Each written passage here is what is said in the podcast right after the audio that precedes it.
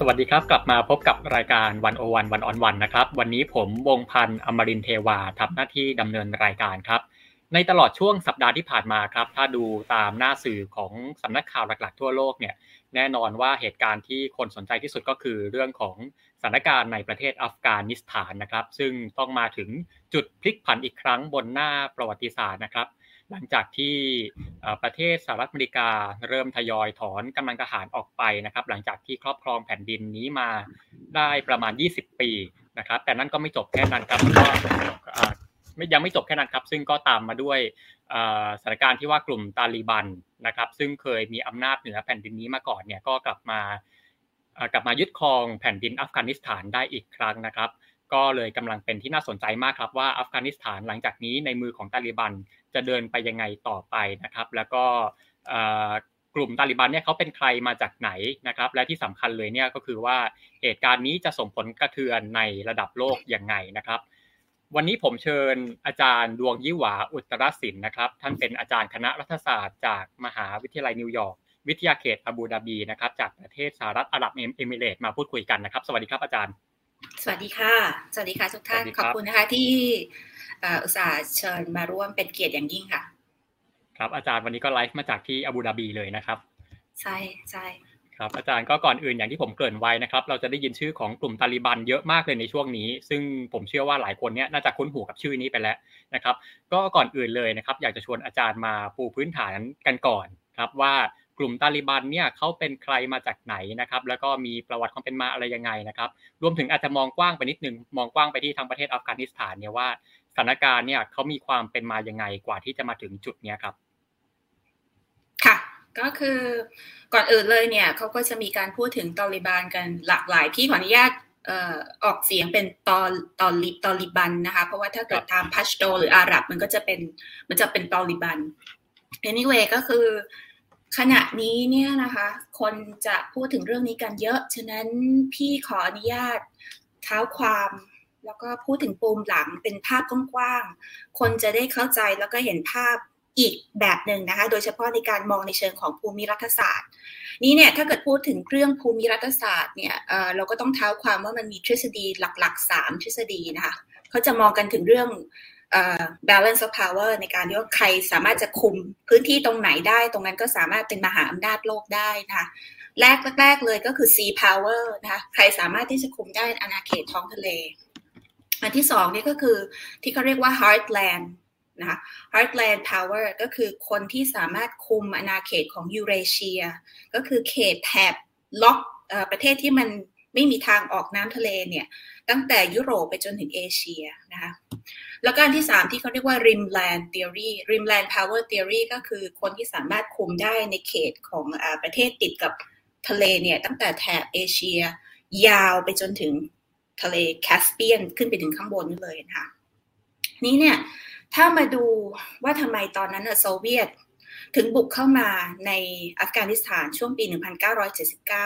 ก็คิดว่าโซเวียตก็น่าจะ อิงตรงเรื่องนี้แหละค่ะ theory ที่เกี่ยวกับ heartland power แล้วก็ rimland power ประกอบด้วยกันนะคะก็เลยบุกเข้ามา อันนี้เนี่ยอัฟกานิสถานคือทำไมคนถึงสนใจแล้วก็ทำไมถึงมีแต่มหาอำนาจแย่งชิงพยายามมองเข้ามาทั้งที่เป็น landlock เนี่ย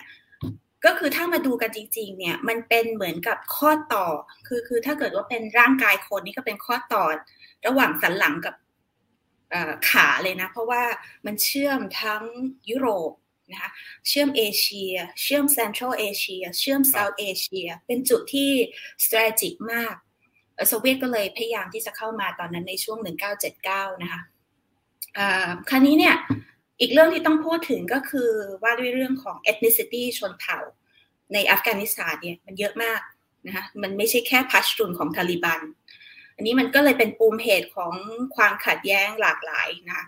อัฟกานิสถานเนี่ยประชากรของเขามีประมาณ 39 ล้านคนนี้ถ้ามองถึงปูมของ ethnicity เนี่ยหลักๆเลยก็คือพัชตุนพัชตุนเนี่ยสามสิบเจ็ดเปอร์เซ็นต์พัชตุนก็คือเนี่ยทาลิบันเนี่ยซึ่งเป็นประชากรเป็นส่วนของทาลิบัน เป็นซุนนีอันดับสองก็คือทาจิกิสถานเอ้ทาจิกทาจิกนี่ก็คือประมาณสามสิบเจ็ดเปอร์เซ็นต์พอๆกันนะคะ ถ้าไล่ถัดมาก็คือฮาซาร่าฮาซาร่าที่เป็น Shia ฮาซาร่านี่ประมาณสิบเปอร์เซ็นต์นะคะแล้วก็ว่าไปก็เป็นเป็นเหมือนกับลูกหลานของเจงกิสข่านที่เข้ามาตั้งแต่สมัยศตวรรษที่ 13 หลังจากนั้นก็มีอุซเบกแล้วก็มีเทิร์กเมนิเทิร์กเมนิสถาน พวกนี้ก็คือไล่มานี่คือ5 ethnicity หลักๆ นอกจากนั้นมีอีกมีทั้งหมดตั้ง 15 ethnicity นะคะนี่ทำไมถึงต้องพูดถึงเอทนิคเหล่านี้นะคะเพราะว่า พัชตุนเนี่ยซึ่งซึ่งเป็นของกลุ่มพวกทาลิบันเนี่ยเขาก็จะเป็นกลุ่มหลักนะคะแต่ตอนนี้มันก็จะมีกลุ่มตรงข้ามตาลิบันตอนนี้ ถ้าเกิดเราดูข่าวเนี่ยก็จะมีการรวมกลุ่มของพวก Northern ที่เขาเรียกว่า Northern Alliance นะคะ Northern Alliance นี่ก็จะมีเนี่ยกลุ่มทาจิก กลุ่มทาจิกเป็นหลัก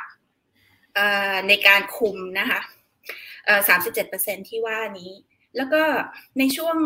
พอเราพูดถึงเรื่อง ethnicity อะ put aside นะคะ ขอย้อนกลับไปช่วงที่มีการสู้รบช่วงโซเวียตบุกเข้ามาเนี่ย ปี 1949 มีการรวมกลุ่มมุจาฮิดีน อันนี้นันนี้คนก็น่าจะรู้กันละ ว่ามุจาฮิดีนเนี่ยเป็นการรวมกลุ่มของคนอัฟกันเองเนี่ยหลายเผ่าหลายพวกนะคะ นอกจากนี้ช่วงนั้นอะก็มีกลุ่ม foreign fighters เข้ามาร่วมด้วย ช่วงนั้น foreign fighters เนี่ยก็ส่วนใหญ่เป็นคนจากกลุ่มประเทศมุสลิมนะคะประเทศอื่นทั้งอาหรับทั้งมุสลิมอื่นๆเนี่ยเข้ามาร่วมมากถึงประมาณ ช่วงนั้นเขาตีประมาณ 25,000 คน เข้ามาช่วยรบ ความรู้สึกที่คนอื่นเอ่อประเทศมุสลิมเหล่านี้เข้ามาช่วย เพราะเขารู้สึกว่ามันคือ holy war มันเป็นสงครามศาสนา เพราะเขามองว่าโซเวียตนี่ก็คือเป็นคอมมิวนิสต์ anti อิสลาม ฉะนั้นเราต้องขับไล่พวกนี้ให้ออกไปนะคะ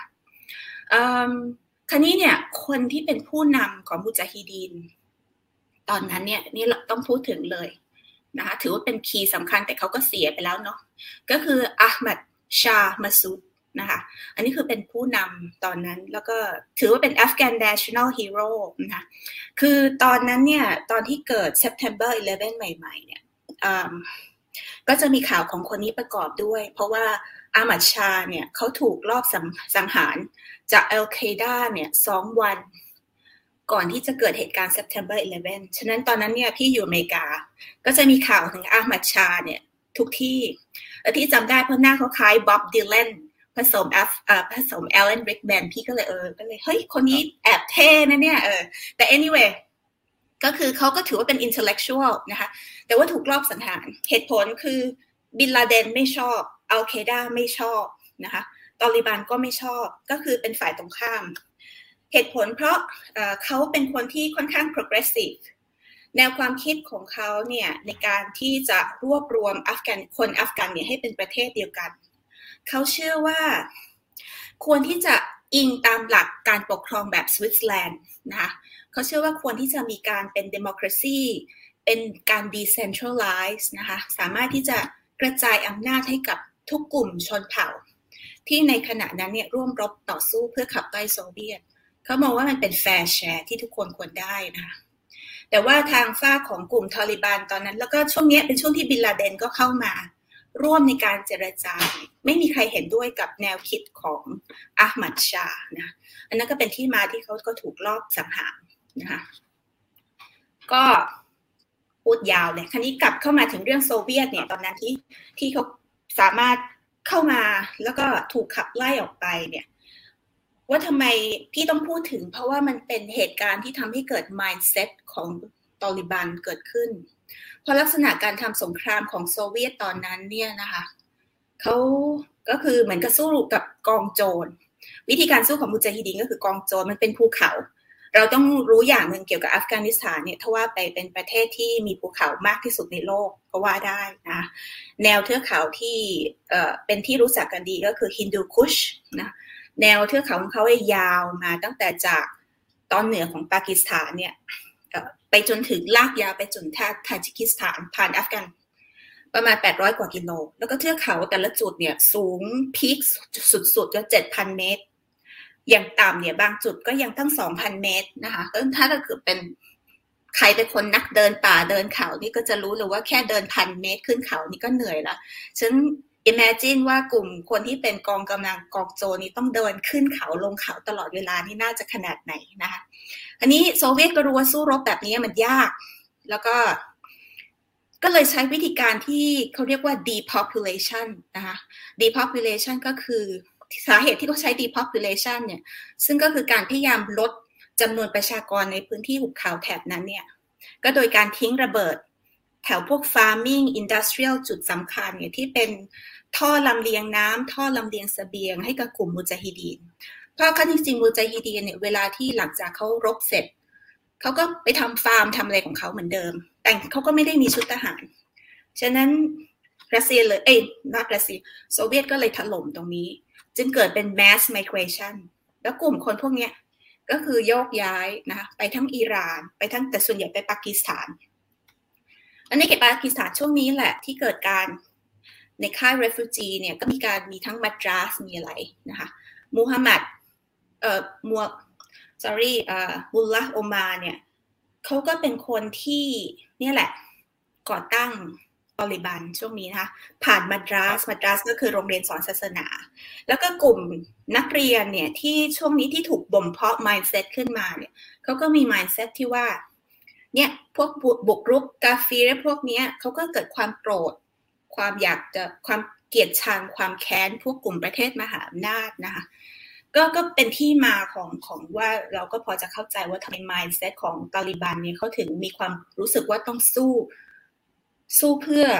อาจจะด้วยการที่รู้สึกว่าแค้นแล้วก็รู้สึกว่าเป็นสิ่งที่ตัวเองทำเพื่อประเทศด้วยนะแล้วก็พวกนี้ก็คือเขาก็อย่างที่รู้กันก็คือเคร่งศาสนาเพราะผ่านการบ่มเพาะที่มัตราสมาค่ะ อันนี้ก็คือเท้าความ ครับ แล้วตอริบันเนี่ยอุดมการของเขาเนี่ยคือยังไงอะไรยังไงบ้างครับ ก็คือตอริบานเนี่ยถ้าว่าไปอุดมการของเขาก็คือทุกอย่างขอให้เป็นภายใต้ชาริอะลอนี่เป็นสิ่งที่เขามองคือทุกอย่างก็ต้องอิงศาสนา คือเป็นกลุ่มที่สตริกมากนะคะไม่ว่าจะเป็นเรื่องถ้าเกิดว่า ตอนที่เขาบุกเข้ามาได้เนี่ยในปี 1996 ถึง 2001 ใช่ไหมคะช่วงที่เขาสามารถครองอำนาจได้เนี่ย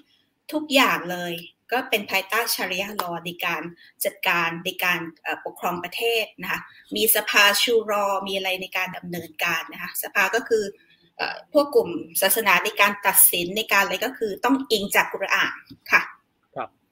ครับ อาจารย์ก็ตาลิบันเนี่ยปกครองอัฟกานิสถานตั้งแต่ปี 1996 จนถึงปี 2001 นะครับ หลังจากนั้นก็สหรัฐเข้ามายึดครองจนกินระยะเวลาประมาณ 20 ปี นะครับก็เพิ่งจะเริ่มทยอยถอนกำลังออกไปในในช่วงเดือนนี้นี่เองนะครับอาจารย์แล้วคือตอนแรกเนี่ยคนก็มองว่าหลังจากที่อเมริกามายึดครองไปเนี่ยตาลิบันก็จะอาจจะอ่อนแรงลงไปอาจจะค่อยๆ ลดบทบาทลงไป แต่สุดท้ายกลายเป็นว่ามันไม่ใช่อย่างนั้นครับสุดท้ายเนี่ยมันกลับกลายเป็นว่าตาลิบันเนี่ยสามารถกลับมาอย่างยิ่งใหญ่นะครับกลับมาโชว์พาวแล้วก็กลับมายึดครองอัฟกานิสถานได้ในเวลาที่รวดเร็วมากแล้วก็ง่ายดายมาก อาจารย์มองว่าอะไรเป็นปัจจัยที่ทำให้กลุ่มตาลิบันเนี่ย เขาสามารถกลับมาผงาดครองอำนาจได้อีกครั้งอย่างง่ายดายครับ ก็คือกลุ่มตาลิบันที่เราเห็นอยู่ตอนนี้ที่เขาสามารถกลับมาได้นี่ก็คือน่าสนใจเขาไม่ได้หายไปไหนนะคะ คือเขาก็อยู่ยังอยู่ในแถบนั้นนะคะแล้วก็พื้นที่ที่ทว่าไปเนี่ยตอนนั้นที่อเมริกาตีเข้ามาเนี่ยก็คือเดี๋ยวก่อนต้องย้อนกลับไป 1996 ถึง 2001 เนี่ยช่วงที่ตาลิบันเข้ามาคุมได้เนี่ย ขอขอเท้าความตรงนี้ก่อนนิดนึง เพราะว่าต้องอธิบายว่าช่วงนั้นเนี่ยตาลิบันก็คุมในลักษณะที่ว่า strict มาก ก็คือเข้มงวดในการที่ว่ากดขี่จะใช้คำว่ากดขี่ก็คือในแง่ของเรื่อง women rights นะคะ human rights หรือกระทั่งสิทธิของชนกลุ่มน้อยเนี่ย ต่างคือถูกจัดการในแง่ที่ว่าคือคือ strict อะในลักษณะที่ว่าโหดร้าย ถ้าถ้าถ้าใช้คำอย่างนั้นนะคะ ก็จะมีมีข่าวให้เห็นอยู่เนือง แต่ตอนที่เข้าไปใหม่ๆเนี่ยปี 1996ให้น่าสนใจที่มันแตกต่างกับปัจจุบันตอนนี้ที่เขาได้เข้าไปตอนนี้ก็คือตอนนั้นเนี่ยได้รับการต้อนรับจากคนอัฟกานิสถานนะเป็นที่ตอบรับ เพราะว่ามันเป็นช่วงที่คนอัฟกานิสถานรู้สึกเหนื่อยละกับสงครามเหนื่อยกับความขัดแย้งของ civil war เนี่ยเออตาลิบันเข้ามา ก็เขาก็เลยคืออ้าอ้าแขนต้อนรับ แล้วก็รู้ว่ากลุ่มตาลิบันก็เป็นกลุ่มที่เคร่งศาสนานะคะ เป็นกลุ่มที่สามารถจัดการกับพวกที่ถ้าว่าไปเหมือนกับบาง มันก็จะมีพวกมุจาฮิดีนบางคนที่มันมีความเป็นเขาเรียกอะไรอะมีเรฟมีการฆ่า มีการป้อนสะดมเนี่ยก็คือตาลิบันก็จัดการกลุ่มผู้นี้หมด คนก็ก็ดีใจนะคะ เพราะว่าใช้ชาริยะลอตอนนั้น หรือกระทั่งต่างประเทศเขาก็รู้สึกว่า เออ ถ้าเกิดตาลิบันเข้ามาคุมได้เนี่ย เขาก็รู้สึกว่าค่อนข้างที่จะสงบ ฉะนั้นในการที่จะเข้าไปทำการค้าขายนะคะพวกไอ้ pipeline ต่างๆเนี่ยที่มีการต่อเชื่อมมาเนี่ยมันก็จะได้เป็นไปได้ มันจะได้เกิดขึ้นนะคะแต่พอผ่านไปแค่ปีเดียว 1997 ก็อย่างที่เห็นก็คือตาลิบันก็เริ่มใช้มาตรการกดเหล็ก ตามชริยะรอแบบเข้มงวดเนี่ยจัดการอะพอเป็นอย่างนี้เนี่ยเออคนก็เลยรู้สึกว่าเฮ้ยรอบนี้คนก็เลยกลัว อย่างที่เห็นนะคนจึงเกิดความกลัวเกิดขึ้นว่าจะย้อนกลับไปเป็นแบบนั้นนะแล้วในระยะ 20 ปีที่ผ่านมาเนี่ยของการที่ว่าทำไมตะกี้ที่เบนถามว่าทำไมตอริบานกลับมาได้เนี่ยก็อาจจะเนื่องด้วยว่ารัฐบาลที่ปกครอง อัฟกานิสถานที่ผ่านมาตลอดระยะเวลา 20 ปีเนี่ยก็คือเอาเข้าจริง ๆ ไม่สามารถคุมกองกำลัง ที่มันนอกจากเขตคาบูได้เลยนะคะเพราะอย่างที่บอกกล่าวตอนต้นแล้วว่าภูมิประเทศของอัฟกานิสถานเนี่ยมันเป็นภูเขาเยอะมาก แล้วมันจะแต่ละจุดแต่ละพื้นที่แต่ละเมืองเนี่ยถ้าว่าไปมีประมาณถึงร้อยห้าสิบเขตเนี่ยมันก็จะมี warlord มี faction ของตัวเองนะคะตรงเนี้ยประเทศที่มันมันมันเป็นมันเป็นไปได้ยากในการที่จะจัดการปกครองแบบ centralized นะคะ ถึงเหมือนอย่างที่อาหมัดชาเขาเคยแนะนำว่าควรที่จะปกครองแบบ decentralized นี่เนี่ยพอ centralized แบบนี้เกิดขึ้นมันก็ไม่ efficient มันไม่มีประสิทธิภาพนะคะแล้วก็บวกกับการปกครองยิ่งโดยเฉพาะอัชรัฟกานีเนี่ยมีการ corruption อย่างหนักนะมีการโกงอย่างหนัก คนก็เบื่อ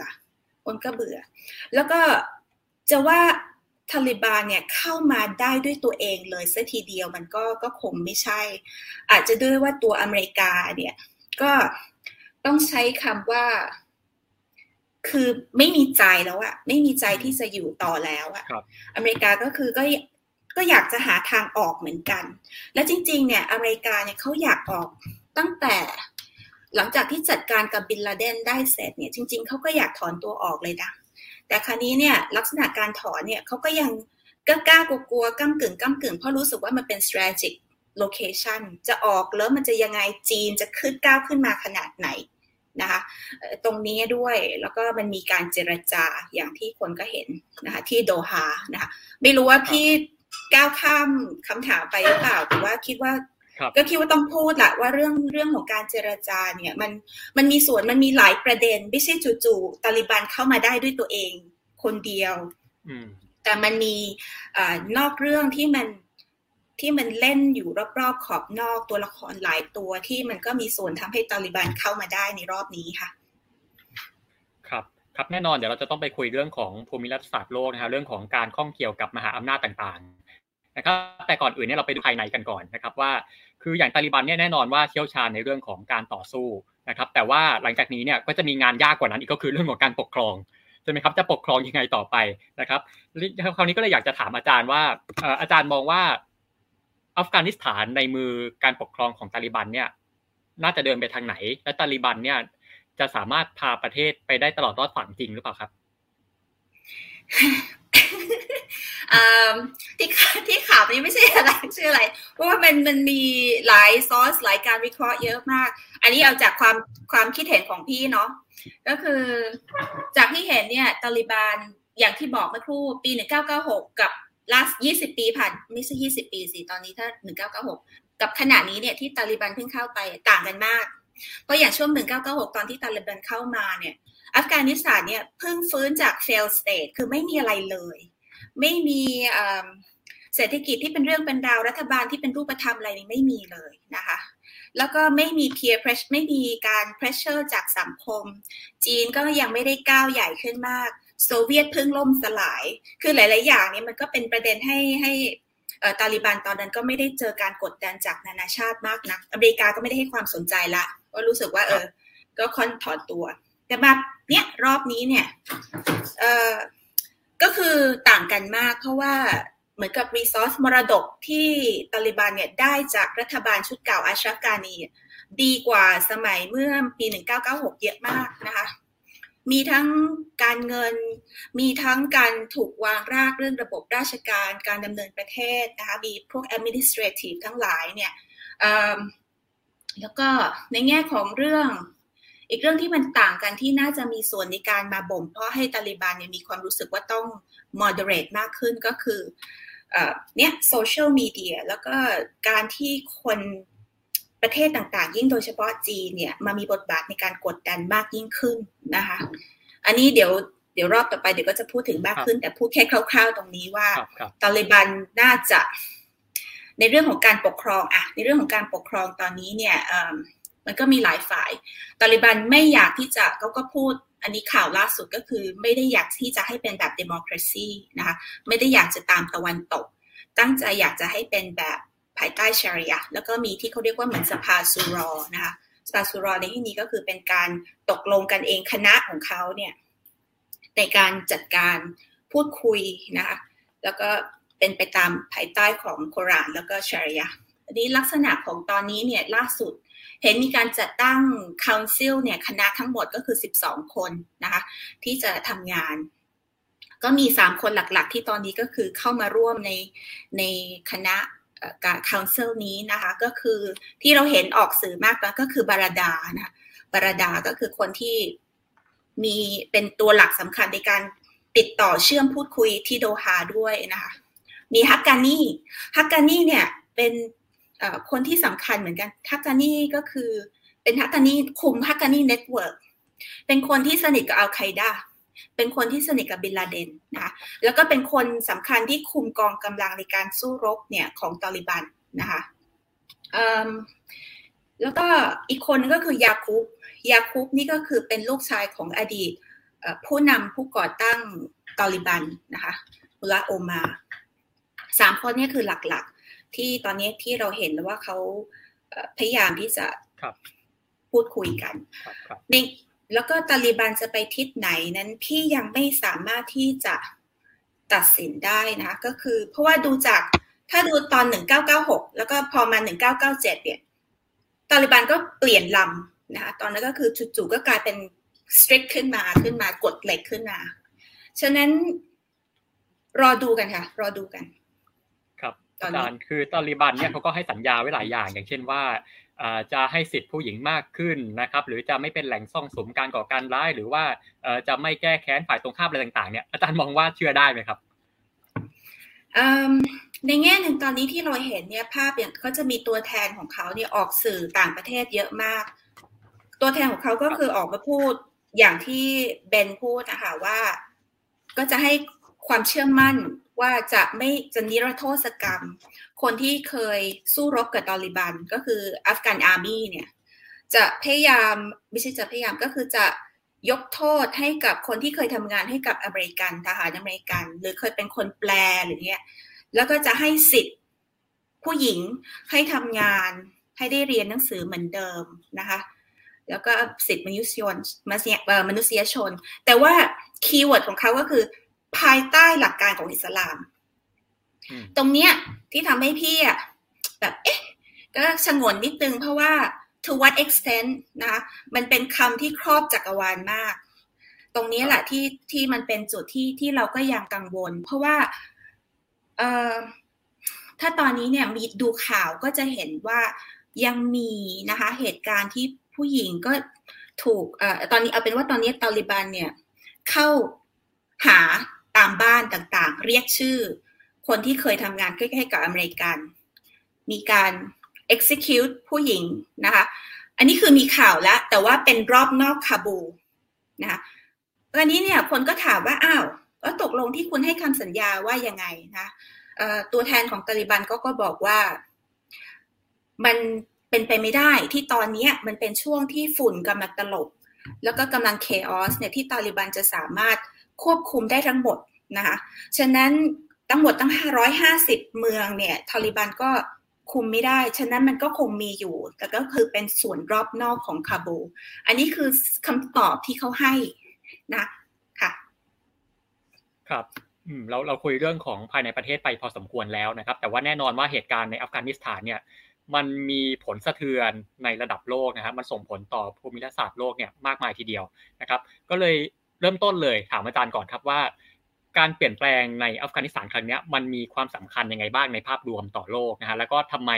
ทั่วโลกเนี่ยเขาถึงให้ความสนใจกับข่าวนี้มากครับผมก็คือว่าคนก็คือยังตั้งข้อสงสัยก็ยังแบบสเกปติกกับการที่ตอริบันเนี่ยเขาออกมาพูดว่า จะให้สิทธิ์ผู้หญิงจะ สร้างรัฐบาลที่ inclusive ก็คือให้กับทุกคนเนี่ยเข้ามารวม คนที่เคยทะเลาะกับตาลิบันเขาให้เข้ามารวมหมดเนี่ยคนก็เลยตั้งข้อสงสัย แล้วก็สิ่งที่คนกังวลมากที่สุดเลยที่เกี่ยวกับตาลิบันตอนนี้ เพราะว่าคือเรื่องการก่อการร้ายใช่ไหมคะคือเวลาเอาอย่างนี้เวลาเราได้ยินชื่อตาลิบันเนี่ยเราก็อดไม่ได้ที่จะลิงก์ไปกับเรื่องการก่อการร้าย อันนี้คือเป็นเรื่องที่คนส่วนใหญ่กลัว โดยเฉพาะกลุ่ม Western country ก็จะกลัวมากเป็นพิเศษ นะคะอันนี้เนี่ยในแง่นี้เราก็ต้องมานั่งดูกันอีกว่าทำไมคนถึงกลัวนะคะ เพราะว่าถ้าเราดูเหตุการณ์ history เนี่ยในอดีตมาเนี่ยตั้งแต่สงครามเย็นเป็นต้นมาเนี่ยต้องยอมรับความจริงว่าอัฟกานิสถานเนี่ยทุกว่าเป็นแหล่งแหล่งบ่มเพาะกลุ่มก่อการร้ายที่ตอนนี้มีชื่อกันขึ้นมาก็คือเพราะตรงจุดนี้เป็นเหมือน safe haven ของกลุ่มผู้ก่อการร้าย ฉะนั้นตอนนี้ที่คนจับตามองคนก็กำลังกังวลว่า ตาลิบันจะยังให้ให้ให้ประเทศตัวเองเป็น safe haven ให้กับกลุ่มก่อการร้ายเหมือนเดิมหรือไม่นะคะซึ่งตรงนี้ตาลิบันเขาก็ออกมาให้คำยืนยันว่าไม่ละเขาจะไม่ให้ความร่วมมือ แต่คนก็ยังกังขา เพราะว่าเนี่ยฮักการนี่ก็ได้ขึ้นมาเป็นหนึ่งในใน council เนี่ยสภาชูรอเนี่ยแล้วฮักการนี่นี่แหละที่เป็นคนที่สนิทกับอัลไคดาค่ะ ครับก็อาจารย์จะพูดในแง่มุมของการก่อการร้ายว่าเป็นสิ่งที่คนกังวลกันนะครับ แต่ว่าในอีกแง่มุมหนึ่งครับอาจารย์เรื่องของอัฟกานิสถานเนี่ยมันก็เกี่ยวข้องกับเรื่องของการแข่งขันระหว่างมหาอำนาจของโลกนะครับมันมีมหาอำนาจหลายชาติเนี่ยเข้ามาเกี่ยวข้องแล้วก็เป็นแบบนี้มาตั้งนานแล้วตั้งแต่สมัยประวัติศาสตร์แล้ว ตอนนี้ก็ยังเป็นอย่างนั้นอยู่นะครับเราไปดูประเทศแรกก่อนสหรัฐแน่นอนเกี่ยวแน่ๆนะครับสหรัฐเนี่ยตอนนี้เริ่มทยอยถอน กำลังทหารออกไปนะครับ แต่จะถามอาจารย์ครับว่า เพราะอะไรครับทำไมสหรัฐเนี่ยถึงยืนกรานหนักแน่นเลยว่าจะต้องถอนออกไปให้ได้ ทั้งที่หลายฝ่ายก็เตือนว่าการถอนเนี่ยมันจะเกิดผลเสียอะไรตามมาหลายอย่างเนี่ยเพราะอะไรครับทำไมเขาถึงตั้งใจว่ายังไงก็ต้องถอนครับ คือมันก็เป็นเหตุการณ์ภายในประเทศด้วยของอเมริกาเองนะคะจริง ๆ อเมริกาไม่ได้เพิ่งอยากถอนอเมริกาเนี่ยอย่างที่พี่กล่าวไว้เบื้องต้นแล้วว่าจริง ๆ อยากถอนมานานแล้วตั้งแต่ ตั้งแต่บินลาเดนแล้วแต่ก็คือก็ยังอยู่มาทู่ซีอยู่มาจนแบบนี้นะคะเอ่อพอจะถอนเนี่ยมันก็คืออย่างที่พี่บอกก็เป็น strategic location ถ้าถอนขึ้นมาจีนก็กำลังขึ้นมานะคะ ไหนจะรัสเซียอีกข้างบนอีกนะคะแล้วไหนที่การที่จะคุม ก็คือมีความรู้สึกว่าตัวเองต้องการที่จะคุม การกลุ่มผู้ก่อการร้ายเนี่ย โดยเฉพาะอย่างอัลไคดาแต่อัลไคดาถ้าว่าไปตอนนี้ก็คือกองกำลังเริ่มวีคลงและเริ่มอ่อนกำลังลง แต่ไอซิลอย่างเงี้ยพวกกลุ่มจิฮาดิสต่างๆ ที่ยังอยู่ในอัฟกานิสถาน อเมริกาเลยมีความรู้สึกว่าอยากจะคุมพวกนี้ให้อยู่ ก็เลยยังกล้ากลัวๆที่จะออกนะคะ แต่คราวนี้เนี่ย ถ้ามองในแง่ ถ้ามองแบบ pragmatic แบบอย่าง ในแง่ของเรื่องผลประโยชน์ แล้วก็การเสียผลประโยชน์เนี่ย โดยส่วนตัวความเห็นของพี่พี่มองว่าการที่อเมริกาออกเนี่ยน่าจะเป็นสิ่งที่ดีกว่ากับประเทศอเมริกานะคะ เพราะว่าที่ผ่านมาเนี่ยลงอเมริกาหมดงบไปกับอัฟกานิสถานทั้งหมดเนี่ยสองสองทริลเลียนก็คือสองล้านล้านนะคะจำนวนเงินเขาลงไปตั้งเท่าไหร่ แล้วก็ไหนจะจำกำลังคนกำลังเงิน แล้วก็สิ่งที่อเมริกาเนี่ยคาดผิด ก็คืออเมริกาเชื่อ คงมองว่าตัวเองเป็นเป็นพระเอกอะเนาะอันนี้ก็นี้ก็เป็นมุมมองที่เขามีตั้งแต่สมัยสงครามโลกเป็นต้นมา ก็คือเชื่อในเรื่อง nation building นะคะซึ่งเป็นสิ่งที่เอาเข้าจริงๆเนี่ยถ้าดูตามสถิติของอเมริกาเนี่ยว่าด้วยเรื่อง nation building เนี่ยตั้งแต่สงครามโลกครั้งที่สองเป็นต้นมา อเมริกาประสบความสำเร็จจริงๆ แค่ประมาณสองประเทศเท่านั้นเองนะสองประเทศที่ว่านี่คือประเทศอะไร ญี่ปุ่นกับ West West Germany นะคะ นอกนั้นนี่คือ unsuccessful ก็คือล้มเหลวพังหมดนะแล้วก็เหตุผลที่ตอนนั้นญี่ปุ่นกับ West Germany เขาประสบความสำเร็จ เพราะว่าโดยทุนเดิมเนี่ยสองประเทศนี้เขาก็มี institution มีสถาบันที่ค่อนข้างมั่นคงเป็นทุนเดิมอยู่แล้วนะคะ ตรงนี้มันก็เลยจัดการได้ง่าย แต่ประเทศอื่น ๆ ที่อเมริกาพยายามเข้าไป nation building ใช้ democracy เข้าไปเพื่อจะช่วยคำจุนประเทศเหล่านี้เนี่ย ก็คือประเทศเหล่านี้ไม่มีคือ instability ไม่มีความมั่นคงทางการเมืองใด ๆ ทั้งสิ้นนะคะมันก็เลยกลายเป็นว่าเผื่อการส่ง NGO เข้าไปช่วยอย่างกรณีโซมาเลียอย่างเงี้ยเข้าไปช่วยก็คือกลายว่าเหมือนไปช่วยพวกวอลลอดด้วยซ้ำไปเพราะว่ามันมันไม่มีใครคุมใครแล้วก็ NGO ก็ก็ไม่มีรัฐบาลที่เสถียรในในการที่จะสามารถทำงานได้เต็มที่มันมันพังไปหมดนะคะแล้วอีกอย่างหนึ่งในส่วนตัวของไบเดนเองเนี่ย มัน personal สำหรับเขานะคะในแง่หนึ่งก็คือเขาลูกชายเขาเสียใช่ไหมคะที่สงครามอิรัก แล้วในปี 2009 เนี่ย ในช่วงที่เขาอยู่ภายใต้รัฐบาลของโอบามาเนี่ยเขาเป็นคนเสียงสำคัญเลยที่มองว่าอเมริกาควรที่จะถอนออกตั้งแต่ตอนนั้นแล้วนะคะก็คืออยากให้ถอนอีกประเด็นหนึ่งที่อเมริกาจำเป็นต้องถอนเนี่ย เพราะโดนัลด์ทรัมป์ นะคะคือจริง ๆ ตอนนี้คนใส่ร้ายมองว่าไบเดนเนี่ยคือล้มเหลวอย่างสิ้นเชิงเนี่ย คือจะจะใส่ร้ายไบเดนคนเดียวไม่ได้นะเพราะว่าไปก็ต้องดูถึงประธานาธิบดีก่อนหน้านั้นอีกสามคนด้วย ทั้งจอร์จบุชที่เข้าไปนะคะโอบามาที่ก็ตอนแรกก็ว่าอยากออกก็ไม่ได้ออก จนกระทั่งจัดการบิลลาเดนได้ก็ยังไม่ออกนะคะแล้วก็บุชเออแล้วก็โดนัลด์ทรัมป์โดนัลด์ทรัมป์เนี่ย ถ้าว่าไปเหมือนกับเขาไปวางเขาเรียกอะไรนะไม่ใช่วางระเบิด วางกับดัก เออเขาเขาไปวางกับดัก เพราะว่าเขาก็จู่ๆเขาก็เข้าไปติดต่อกับเนี่ยหาทางเข้าไปสามารถพูดคุยกับทาลิบันได้ โดยที่โดฮาก็เป็นฝ่ายที่ให้มีการเจรจาสันติภาพ แต่ลักษณะการโดนัลด์ทรัมป์ไปเจไปเซ็นสัญญาการเจรจา มันไม่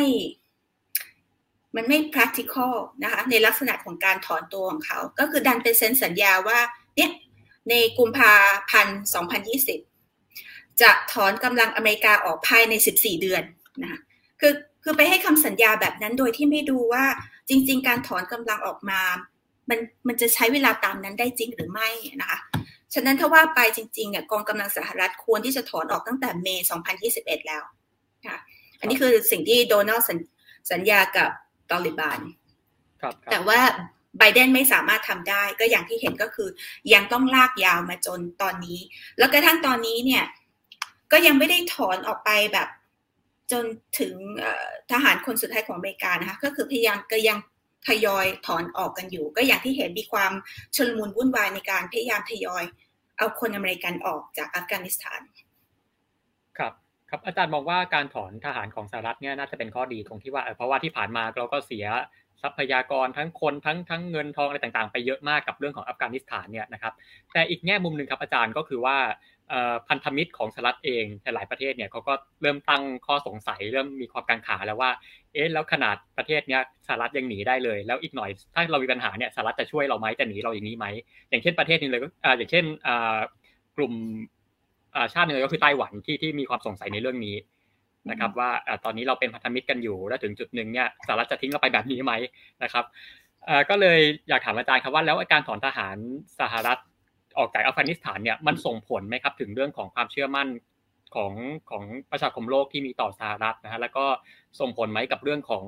อิทธิพลของสหรัฐบนเวทีโลกนะครับ เพราะว่าทันทีที่สหรัฐถอนออกไปเนี่ยก็มีประเทศอื่นจ้องเข้ามาแล้ว อย่างเช่นแน่ ๆ เลยประเทศหนึ่งก็คือจีนนะครับ อาจารย์มองในเรื่องนี้ยังไงครับ คือตอนนี้ใช่ก็เป็นขาลงของอเมริกาจริงๆ เพราะลักษณะการถอนของอเมริกาตอนนี้มันกลายเป็นเป็นเรื่องที่ตอนนี้ประเทศต่างๆ ที่เคยที่เคยตรงข้ามกับอเมริกาเนี่ยใช้เป็นเรื่องในการยิ่งยิ่งเขาเรียกอะไรนะ ทำให้อเมริกาตกต่ำลง ถ้าไปดูตามเนื้อข่าวเนี่ยไปหาอ่านข่าวดูอย่างของอิหร่านเนี่ยอิหร่านพูดเลยเห็นไหมอเมริกาพ่ายแพ้แล้วเนี่ยหรือไปดูของอย่างจีนอย่างเงี้ยจีนก็พูดเลยเห็นไหมดูสิอเมริกาเนี่ยตกลงเอาเข้าจริง ๆ ก็สู้ตอริบันไม่ได้นะคะแล้วอย่างที่ตะกี้เบนพูดถึงไต้หวันเนี่ยไต้หวันก็ยังพูดเลยว่า ตกลงในท้ายที่สุดเราก็ต้องพึ่งพาตัวเองนะคะแต่ข้อดีไม่แน่นะ จริง ๆ การที่อเมริกาถอนตัวออกไปเนี่ยในแง่ของ ถ้ามองเป็น national interest นะคะ ในแง่ของ national interest อเมริกาก็ save ได้ส่วนหนึ่งแล้วนะ ในส่วนที่ว่าแทนที่จะยังทู่ซีอยู่ไปตรงนั้นนะคะ แล้วก็ในแง่ของว่าอาจจะผัน interest ของตัวเองเนี่ย จากที่สามารถออกจากอัฟกานิสถานได้เนี่ย ก็ไปโฟกัสที่เอเชียแปซิฟิกแทนนะคะ ฉะนั้นตรงจุดนี้มันก็จะทำให้อเมริกาอาจจะทำให้มี leverage มีมีอำนาจในการที่จะหันไป เต็มที่กับเรื่องอื่นที่จริง ๆ มันก็สำคัญเผื่อๆสำคัญมากกว่า แล้วก็มีโอกาสที่จะจัดการได้ง่ายกว่าที่อย่างในอัฟกานิสถาน เพราะว่าอย่างที่เห็นประเทศไหนๆที่เข้ามาในอัฟกานิสถานเนี่ยที่เขาพูดว่าก็คือสุสานของมหาอำนาจใช่ไหมคะอืมแล้วเอ่อตะกี้จะพูดถึงอ๋อตะกี้อยากจะย้อนกลับไปถึงเรื่องเหตุการณ์ภายในของอเมริกาเพิ่มอีกนิดนึง มันไม่ใช่แค่ต่างประเทศที่ตอนนี้ซ้ำเติมอเมริกานะคะไบเดน กระทั่งในในอเมริกาเองเนี่ยพรรคริพับลิกันเนี่ยก็คือซ้ำเติมไบเดนอย่างหนักหนาสาหัสก็คือกดทั้งที่ตัวเองก็ไม่ดูเนาะว่าตั้งแต่ตอนที่สมัยทรัมป์คนที่ตัวเองเชียร์นี่ก็คือ เป็นคนที่เริ่มทุกอย่างในการให้ถอนกำลังของอเมริกาออกมานะคะตรงนี้เขาก็เขาก็ไม่ได้มองแต่เขาก็ใช้วิธีการว่าตอนนี้คือไบเดนเนี่ยแย่มากพยายาม ถอนออกมาโดยที่ไม่ดูว่าคนอเมริกันเนี่ยต้องตายอีกเท่าไหร่นะคะคนอเมริกันยังถูกทิ้งเบื้องหลังที่อัฟกานิสถานก็ก็ก็ตรงนี้ด้วยที่มันมันทำให้รู้สึกว่า เป็นขาลงของอเมริกาในแง่ของมุมมองของระหว่างประเทศ อืมอืมครับ แล้วก็อย่างที่ผมบอกเนี่ยว่ามีประเทศหนึ่งที่จ้องจะเข้ามาก็คือจีนนะครับนะครับทางทางจีนตอนนี้เขาคิดอะไรยังไงกับกับทางอัฟกานิสถานภายใต้ตาลิบันบ้างครับเขาเขามองยังไงบ้างครับตอนนี้ จีนเนี่ยเขาให้ความสนใจกับอัฟกานิสถานเนี่ยมาเป็นระยะหนึ่งละพอสมควรละฉะนั้นก็คือเขามีการทำสัมพันธ์พันธมิตรทางการทูตเนี่ยร่วมกับอัฟกานิสถานเนี่ยตั้งแต่สมัยประธานที่ดีคนก่อนและอัชรัฟกานีคือเขาก็พยายามเข้ามา เพราะเขามีโครงการที่เขาเรียกว่า Belt and Road Initiative ใช่ไหมคะ อันนี้ก็คือเป็นการร่วมมือของจีนที่จะเข้ามาแล้วก็ อ้อมไปแล้วก็ลงไปถึงปากีสถานเขามีท่าท่าเรือตรงนั้นที่เขาที่เขามีก็คือกวาดาใช่ไหมคะกวาดาของทางปากีสถาน จุดตรงนั้นเนี่ยเออมันจีนจึงมองว่าการที่อเมริกาอเมริกาออกมันเป็นเป็นเหรียญสองด้านตอนนี้ก็คืออเมริกาออกไปเนี่ยจีนมักก็ดีใจลั้นลาว่าเฮ้ยตัวเองก็สามารถที่จะเข้ามาใน ในเขตภูมิภาคนี้เต็มที่มีโอกาสในการขยับขยายเศรษฐกิจได้เต็มที่ แต่ขณะเดียวกันเนี่ยสิ่งหนึ่งที่จีนก็ต้องคำนึงก็คือว่าปกติตอนอเมริกาอยู่เนี่ยอเมริกาเป็นฝ่ายคุมเรื่อง security ในจุดนี้ ฉะนั้นอเมริกาถอนออกปุ๊บเนี่ยอย่าลืมว่าจีนก็ต้องเดียวโอเค เดียวกับตาลิบันก็จริง แต่มันก็จะมีอย่างที่พี่พูดเมื่อครู่ก็คือมี warlord มี faction ต่าง ๆ ที่บางทีตอริบันก็ไม่ได้สามารถว่าจะคุมได้หมด จีนก็ต้องกังวลตรงนี้นะเพราะล่าสุดเนี่ยเมื่อเดือนไหนเดือนกรกฎาที่ผ่านมาเนี้ยก็มี suicide bombing นะคะที่ที่กวาดาเนี่ยที่ทำให้ตัวแทนของคนจีนเนี่ยตายไปหลายคนไม่แน่ใจว่าเก้าคนหรือ 8 คน แล้วก็เนี่ยเพิ่งไม่กี่วันเนี่ยแม้ว่าตอริบอนเข้ายึดครองแล้วเนี่ยนะคะ ก็มีเด็ก ที่พยายามจะเป็น suicide bomber เนี่ยเข้ามาหาคอนวอยของคนจีนที่กวาด้าเหมือนกันแต่โชคดีว่าถูกจัดการไปเสียก่อน ฉะนั้นตรงจุดนี้เนี่ย จีนก็อาจจะต้องคิดหนักแล้วแหละว่า การที่จะร่วมมือกับตาลิบันเนี่ย จะได้มากน้อยขนาดไหนนะคะนอกจากนี้การที่จะมองมองแค่จีนอย่างเดียวเนี่ย จีนเขาใช้วิธีการที่เขาเรียกอะไร ต้องเข้าไปดูด้วยมันมีองค์กรหนึ่งที่คนไม่ค่อยพูดถึงนะคะ ก็คือว่า SCO นะคะ SCO เนี่ยเป็นองค์กรที่เป็นความร่วมมือระหว่างจีนนะคะแล้วก็กลุ่ม Central Asia มีอินเดียแล้วก็ปากีสถานด้วยนะคะ มีทั้งหมดเนี่ยสมาชิกขนาดนี้มี 8 ประเทศ มีรัสเซียด้วยนะเอ่อ SCO เนี่ยเกิดขึ้นนะคะเกิดขึ้นมานานแล้วเกิดขึ้นเหตุผลหลักๆ ที่เกิดขึ้นเนี่ยเพราะอัฟกานิสความขัดแย้งในอัฟกานิสถานเนี่ยแหละ นะมันก็เลยทำให้กลุ่มประเทศตามรอบเขตของอัฟกานิสถานเนี่ยทั้งอุซเบกทาจิกเทิร์กเมนิสถานเหล่านี้จีนด้วยจีนเนี่ยเขาว่าไปเนี่ยติดชายแดนทางฝากตะวันออกใช่ไหมคะเฉียงเหนือเนี่ยระยะแค่เจ็ดสิบกว่ากิโลก็จริงเนี่ย แต่จริงก็กังวลใช่เรื่องการก่อการร้ายเพราะอย่างกรณีอุยกู แต่เดี๋ยวพูดเพิ่มเติมนะแต่ว่า SCO เนี่ยเป็นองค์กรที่องค์กรระหว่างรัฐบาล เป็นความร่วมมือที่อยากจะจัดการเรื่อง extremism terrorism นะคะแล้วก็ separatism เป็นหลักในการที่จะเออเขาก็ตรงนี้ด้วยที่คนอาจจะไม่ได้มอง แล้วก็ BRI เนี่ยไอ Belt and Road Initiative เนี่ยที่จีนก็อยากที่จะจริงๆจีนก็มองเรื่องนี้ใช่ไหมคะ แล้วก็ร่วมมือกับปากีสถาน ที่เขาเรียกว่า China Pakistan Economic Corridor นะคะ CPEC เนี่ยก็เป็นเรื่องที่จีนก็กังวล เพราะว่าถ้าเกิดว่ามีการก่อการร้ายเนี่ยผ่านพวกท่อไพป์แก๊สไลน์เหล่านี้มันก็จะทำให้จีนขาดทุนแล้วก็ทำอะไรไม่ได้มากนะคะจีนก็เลยคิดว่าต้องพยายามร่วมมือ ไม่ใช่ร่วมมือก็คือเหมือนกับกดดัน pressure ตอริบันว่าเฮ้ย คุณต้องคุมประเทศของคุณให้ได้นะ เราถึงจะค่อยเดียวกันครับ อาจารย์มันมีอีกประเด็นหนึ่งเรื่องของจีนกับตาลิบันเนี่ยที่ ตอนนี้เขาเลสซิลขึ้นมาก็คือเรื่องของซินเจียง ที่อาจารย์เกิดมานิดนึงแล้วเมื่อกี้นี้นะครับ เรื่องเรื่องซินเจียงเนี่ยมันมันมีผลยังไงไหมครับกับเรื่องของความสัมพันธ์ระหว่างจีนกับตาลิบันโอ้แน่นอนมีแน่นอน นี่มันก็ตรงนี้แหละที่มันเลยกลายเป็นประเด็นที่คนมองว่าเฮ้ยตกลงตาลิบันคุณเนี่ย สู้เพื่ออิสลามจริงหรอ เพราะเอาเข้าจริง ๆ ในท้ายที่สุดเนี่ยตาลิบันก็ตกลงแล้วก็ยินดีที่จะให้ความร่วมมือกับจีน แล้วก็ให้คำมั่นสัญญากับจีนว่าเนี่ยจะพยายามคุม ไม่ให้กลุ่มกลุ่มอะไรนะ กลุ่ม East Turkestan Islamic Movement เนี่ยซึ่งเป็นตัวการสำคัญที่เป็นกลุ่มก่อการร้ายที่จะไปก่อเหตุที่ซินเกียงนะคะฉะนั้นจีนขอความร่วมมือตรงนี้จากจากตอริบานว่าขอแลกกันนะคะว่าถ้าเกิดคุณคุมตรงนี้ได้เนี่ย เราก็จะร่วมมือกับคุณ ซึ่งตอริบานก็ให้คำมั่นสัญญา ครับ ให้คำสัญญาแล้วจะเชื่อได้ไหมครับ อาจารย์คิดว่า คิดว่าในจุดนี้เนี่ยมันตาลิบานเนี่ยมี risk มี stake ที่ที่เขาต้องการเยอะมากนะคะในการที่จะพัฒนาประเทศหรือการปกครองประเทศได้ต่อไป ฉะนั้นในส่วนลึกๆ พี่มองว่าตาลิบันหน้าที่จะให้คำมั่นสัญญากับจีนได้ได้อย่างที่เขาพยายามพูด แต่ว่านั่นแหละปัญหาของตอริบันคือเขาจะสามารถคุมกองกำลังเล็กกองกำลังน้อยเนี่ยที่มันยังมีแตกกันอยู่เนี่ยในประเทศเขาได้มากน้อยขนาดไหนนะแต่ในระดับรัฐเนี่ยคิดว่าตอริบันก็คือน่าจะให้คำสัญญาละทำได้หรือไม่นั่นอีกเรื่องหนึ่งครับโอเคอาจารย์อีกประเทศหนึ่งที่ตอนนี้กำลังเขาอาจจะเข้ามาโดดเด่นมากขึ้นก็คือรัสเซียนะครับ นอกจากจีนแล้วเนี่ย นะครับแต่ว่ารัสเซียก็จะมีความสัมพันธ์ที่ค่อนข้างซับซ้อนกับตาลิบันเหมือนกันนะครับ เพราะว่าทันทีที่ว่า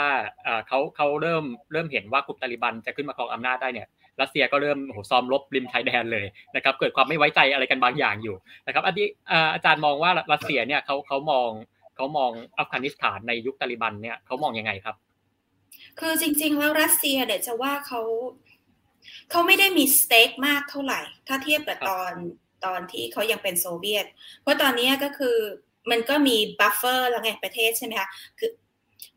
เขาไม่ได้มองตัวเองว่าคือโซเวียต แต่ว่าบางครั้งเขาก็ลืมไปเขายังมองว่าตัวเองเป็นโซเวียตอยู่ เพราะมันมีบางช่วงที่เขาก็ดันไป offer ให้อเมริกาว่า เนี่ยฉันยินดีนะ จะให้คุณเข้ามาตั้งฐานทัพเพื่อเข้าไปจัดการกับ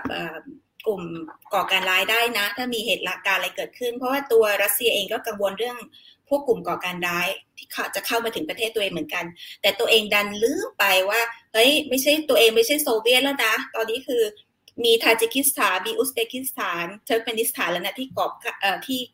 กั้นคุณอยู่นะคะแต่รัสเซียก็ยังนั่นแหละก็คือเขาไม่ได้มี stake เท่ากับเหมือนเมื่อก่อนนะคะแล้วก็ในการที่จะเข้าไปยุ่งเกี่ยวกับตอลิบานมันก็ไม่ได้มี อะไรที่มันคุ้มเสียมากนัก นอกจากในเรื่องของกังวลเรื่องการก่อการร้ายนะคะ กังวลเรื่องทราฟิกเอ่ drug trafficking การลักลอบขนยาเสพติดเข้ามานะคะแล้วก็ส่วนหนึ่งที่รัสเซียก็หวังที่จะได้ก็คือจากเนี่ยเรื่องรายได้เรื่องท่อก๊าซต่างๆที่มันเข้าไป ถ้าร่วมกับเนี่ยค่ะซีเ p กแล้วก็ SCO ในการที่เขาจะตรงเนี้ยที่รัสเซียก็อาจจะในบ้างแต่นอก แต่ว่าไม่เท่ากับจีนในการที่ จีนจะน่าจะมีส่วนได้ส่วนเสียมากกว่า ครับ มากมากที่สุดเลยแหละตอนนี้ทั่วไป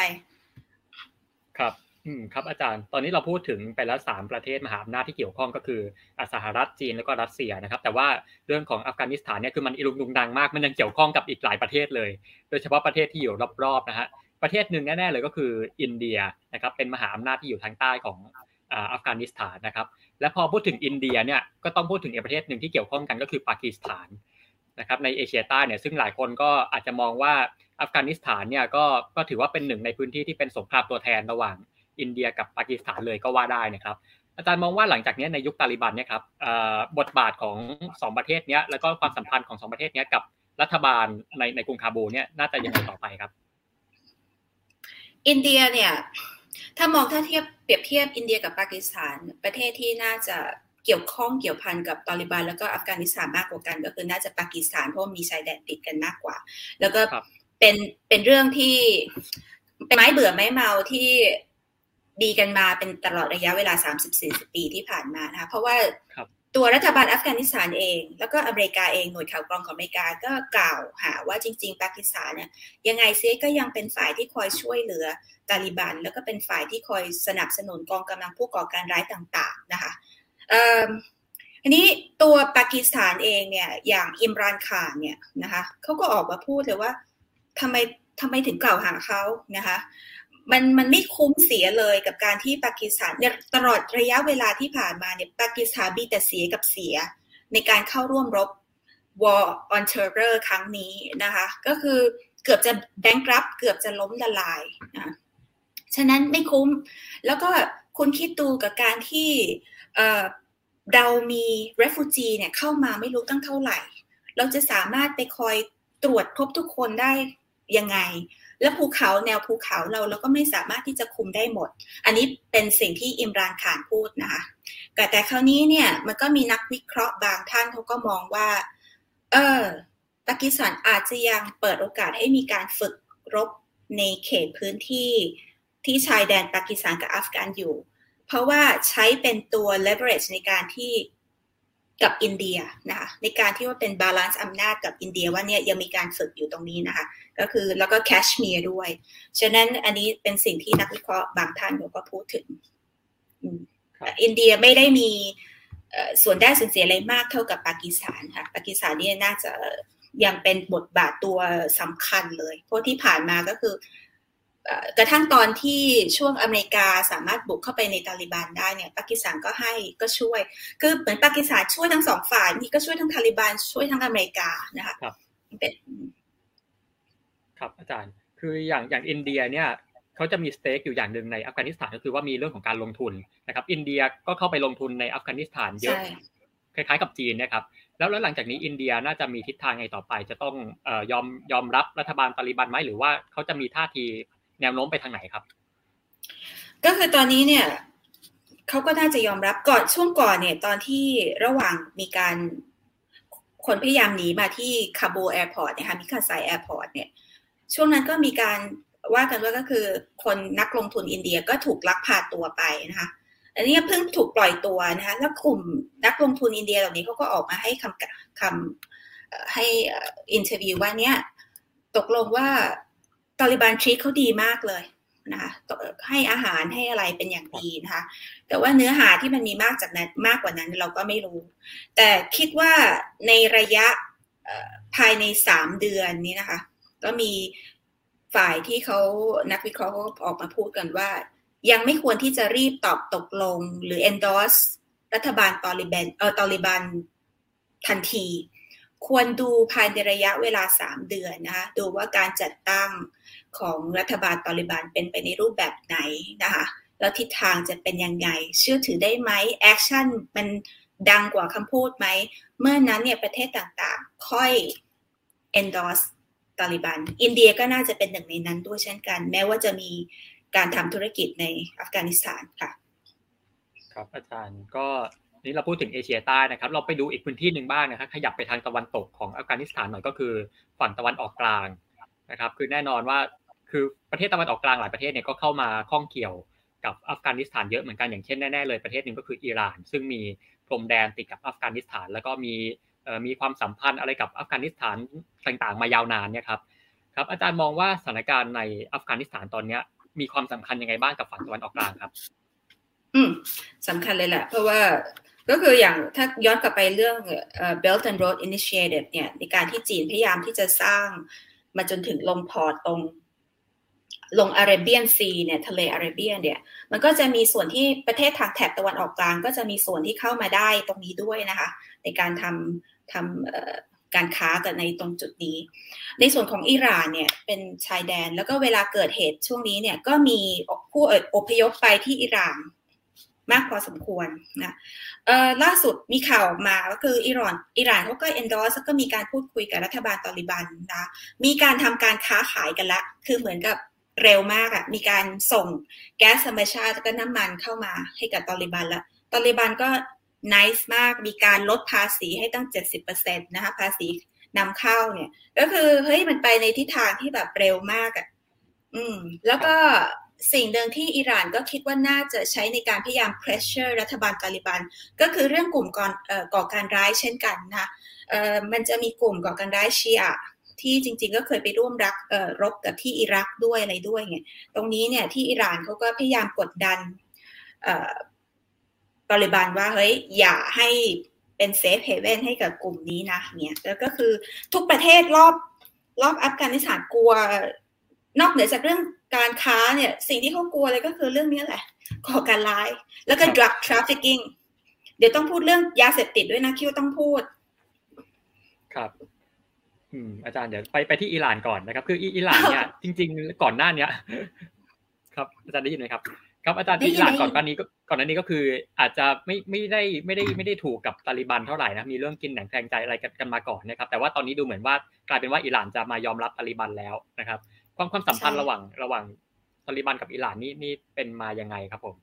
แล้วก็ทำทำไมมันถึงอะไรเป็นจุดเปลี่ยนที่ทำให้ความสัมพันธ์มันถึงพลิกมามาเป็นอย่างนี้ครับ มันก็คิดว่าอย่างอย่างที่บอกก็คือในช่วงระยะของสงครามเย็นเนี่ยมันก็เปลี่ยนผ่านไปละใช่ไหมคะตอนนี้พอมาถึงในรอบของ modern world เนี่ยคนก็มองโลกแบบ pragmatic มากขึ้น เน้นการค้าขายมากขึ้น แล้วยิ่งอเมริกาเนี่ยถอนกำลังออกไปเนี่ยนะคะแน่นอนว่าอิหร่านก็อยากจะเข้ามาทันทีในการที่ แล้วที่สำคัญอิหร่านก็มีความสัมพันธ์ในเชิงการค้ากับจีนด้วยนะคะในการที่จะ และอัฟกานิสถานอยู่ตรงกลางเนี่ยใช่ไหมคะจะไปทะเลาะกับเขามันก็ไม่ make sense ฉะนั้นในเมื่อเป็นเช่นนั้นก็คือผูกมิตรกันดีกว่านะคะ มันจะได้ทำให้ทุกอย่างราบรื่นทั้งการค้าขายนะคะครับอาจารย์ก็เมื่อกี้อาจารย์เกิดมานิดนึงว่าอยากจะพูดเรื่องของยาเสพติด ครับอาจารย์มองว่าสถานการณ์อัฟกานิสถานตอนนี้จะมีความสำคัญยังไงกับเรื่องของยาเสพติดนะครับ อันนี้เป็นเรื่องที่สาเหตุที่อยากพูดเพราะ รู้สึกว่ามีข้อถกเถียงกันเยอะมากนะคะจากหลายเวทีที่เขาพูดถึงว่าตาลิบันเนี่ยไม่เคยยุ่งเกี่ยวกับยาเสพติดนะคะอันนี้ถ้าเกิดดูช่วงปี 1996 ถึง 2001 เนี่ย เป็นจริงอย่างที่พวกเขาพูดนะคะก็คือไปมาช่วงนั้นเนี่ยตอริบตอริบันเป็นกลุ่มที่เข้ามา แล้วก็สามารถกำจัดยาเสพติดได้จนแบบราคาบนะคะกำจัดที่ปลูกฝิ่นได้แบบจริง ๆ แต่ มาช่วงปีประมาณ 2005 เป็นต้นมาเนี่ยค่ะเริ่มมีการปลูกฝิ่นกันอีก แล้วจุดที่มีการปลูกฝิ่นเนี่ย ส่วนใหญ่ก็กลับเป็นในเขตที่ภายใต้การยึดครองของตาลิบันนะคะ ส่วนใหญ่ก็จะเป็นทางตอนใต้ของอัฟกานิสถานแล้วก็ทางภาคตะวันตก อย่างนิมรอสอย่างเงี้ยแล้วก็คือต่อปีเนี่ยตอนนี้รายได้ของคนก็จะถามว่าอัฟกานอัฟกานไอตาลิบันเนี่ยเขาได้รายได้ต่อปีมากน้อยขนาดไหนนะคนก็ประมาณการก็น่าจะได้ประมาณ 1.6 billion พันล้านสหรัฐนะคะในการที่ที่เขาได้ต่อปีเนี่ยแล้วก็จาก 1.6 billion ตรงนั้นเนี่ยเขาได้ต่อปีก็คือเขาเก็บภาษี จากยาเสพติดเนี่ยห้าล้านเหรียญสหรัฐต่อปีนะแล้วเขาก็เก็บเออ no ขอโทษห้าล้านเนี่ยแค่เมืองนิมรอซ แค่เมืองนิมรอซเมืองเดียวนะ แล้วคราวนี้มันมีอีกทั้งหมดประมาณเจ็ดเมืองที่ในการเก็บภาษีจากฝิ่นนะฉะนั้นจริงๆแล้วเนี่ยตอริบานก็ได้รายได้จากว่าด้วยเรื่องของยาเสพติดด้วยค่ะ อืมครับ แล้วถ้าอย่างนั้นเนี่ยอนาคตน่าจะไปทางไหนครับเรื่องยาเสพติดเนี่ยเพราะอย่างที่อาจารย์บอกว่าจริง ๆ ก่อนหน้านี้ก็ก็มาก่อนนี้ก็ปราบยาเสพติด แต่ว่าถึงจุดหนึ่งก็ต้องมาพึ่งรายได้จากการค้ายาเสพติดนะครับ แล้วหลังจากนี้ครับจะจะน่าจะไปยังไงครับในเรื่องของยาเสพติดกับกับกลุ่มตาลิบันนะครับพยายามมองในแง่ดี ในแง่ที่ว่าอะในเมื่อจีนเข้ามานะคะทั้งเรื่องของ SCO ในการที่จะเข้ามาความร่วมมือในภูมิภาคแถบนั้นเซ็นทรัลเอเชียกับจีนนะคะมันก็เป็นตัว SCO นี่เป็น องค์กรระหว่างรัฐบาลที่คิดว่าเฮ้ยถ้าเกิดคุณจะเข้าร่วมกับพวกเรา คุณจะผูกมิตรกับพวกเรา คุณต้องจัดการเรื่องยาเสพติดของคุณนะ แล้วทุกประเทศก็กังวล รัสเซียก็กังวล รัสเซียก็คือคือชัดเจนมากเลยเรื่องยาเสพติด คุณต้องจัดการ อืมเนี่ยค่ะ ฉะนั้นในอนาคตก็เป็นไปได้ว่าตาลิบันอาจจะไล่จัดการเรื่องฟิตให้หมดไปนะคะ เออจริง ๆ แล้วเนี่ยอยากพูดเรื่อง จำนวนของฟินเนี่ยพวกปี 2020 เนี่ยตั้ง 6,300 ตันอะที่เขาผลิตได้อะถ้าคิดเป็นกิโลแบบฝิ่นสดนะ อันนี้อยากอยากบอก ถ้าคิดเป็นกิโลแบบฝิ่นสดเนี่ย 42 ดอลลาร์ต่อกิโล ถ้าเป็นแบบแห้ง 55 ดอลลาร์ต่อกิโล คือตอลิบันพยายามกดให้มันให้มันราคาถูก เพื่อที่ขายเป็น mass ได้ขายเป็นจำนวนเยอะ แต่ก็ราคาถูก ไม่ใช่อะไรแค่อยากแบ่งปันเผื่อคนค้าแป้งสนใจ ครับ ครับอาจารย์ก็คือหลังจากนี้งานงานหนักอีกอย่างหนึ่งของตาลิบันก็คือเรื่องของการแสวงหาการยอมรับจากนานาชาตินะครับ แน่นอนว่าคือก็เลยอยากถามอาจารย์ว่าอาจารย์คิดว่าอนาคตเนี่ยตาลิบันเนี่ยจะสามารถทำให้นานาชาติเนี่ยยอมรับได้มากขนาดไหน โดยเฉพาะทางฝั่งของประเทศโลกตะวันตกเนี่ยท่าทีของประเทศฝั่งนี้น่าจะเป็นยังไงครับในอนาคต อนาคตนี้ยังไม่อยากมองไกลมากนะคะเพราะว่ารู้สึกว่าเอาระยะสั้นๆ ตอนนี้ก็คือคนก็กำลังเพ่งเล็งดูตอริบันกันอยู่ว่าจะไปได้มากน้อยขนาดไหน จะทำตามที่สัญญาได้ไหม ฉะนั้นถ้าทำตามที่สัญญาได้คนก็น่าที่จะ endorse กันมากขึ้น อย่างในแถบตะวันออกกลางเนี่ยถ้าที่หลายประเทศแล้วก็คือกล้าที่จะ endorse แต่อย่าง UAE หรือว่าซาอุเนี่ยคือก็ กล้ากลัวๆ เพราะตัวเองก็เป็นพันธมิตรที่ดีกับอเมริกานะคะ ก็คือยังไม่เต็มที่ขณะที่กาตาร์นี่ก็คือเต็มที่ละก็คือมันก็กลายว่าแต่ละประเทศเขาก็จะมีมีอินเทอร์เรสของตัวเอง ในการที่จะมองว่าตาลิบันเนี่ยจะคุ้มหรือไม่คุ้มกับการที่ตัวเองจะ endorse นะคะแล้วประเทศตะวันตกเนี่ยคิดว่าถ้าจะ endorse หรือไม่ endorse ก็คงดูจากอเมริกา ตัวอเมริกาเนี่ยเอาเข้าจริง ๆ ถอนเห็นถอนออกไปอย่างนั้นก็จริงเนี่ยเเขาก็เริ่มที่จะ ในแง่หนึ่งคือเขาก็คุยกับตอริบันด้วยนะคะ แล้วก็เขาพยายามที่จะเอาที่คนที่เคยขึ้นชื่อว่าเป็นผู้ก่อการร้ายเนี่ยลิสต์ทั้งหลายเนี่ยอย่างเช่นบาราดาอะไรเงี้ยเขาก็เอาออกแล้วจาก list ของ terrorist มันก็จะเห็นความพยายาม normalize ความสัมพันธ์กับตอลิบันนะแต่มันก็เป็นไปอย่างช้าๆแต่ขณะเดียวกัน pressure ก็คือกดดันตอลิบันไปด้วยในตัว แล้วก็ดูท่าทีตอลิบันไปด้วยในตัว ยังไม่กระโดดก้าวเข้าไปเต็มที่ ครับอาจารย์เดี๋ยวก่อนจะไปช่วงคำถามเนี่ยเดี๋ยวเป็นคำถามท้ายๆแล้วครับ อาจารย์ ก็ตอนนี้เราไปมองมองมาเยอะแล้วว่าสถานการณ์ในอัฟกานิสถานเนี่ยส่งผลต่อโลกยังไงนะครับแต่ว่าประเทศหนึ่งที่เราจะมองข้ามไม่ได้ก็แน่นอนว่าประเทศเราเนี่ยแหละเราประเทศไทยครับอาจารย์มองว่าสถานการณ์ในอัฟกานิสถานตอนนี้จะมีผลกระทบอะไรไหมครับ กับประเทศไทยของเรามันก็ไม่ได้มีผลกระทบโดยตรงนะคะ แต่ถ้ามองในแง่ของเรื่องการก่อการร้ายเนี่ย ใช่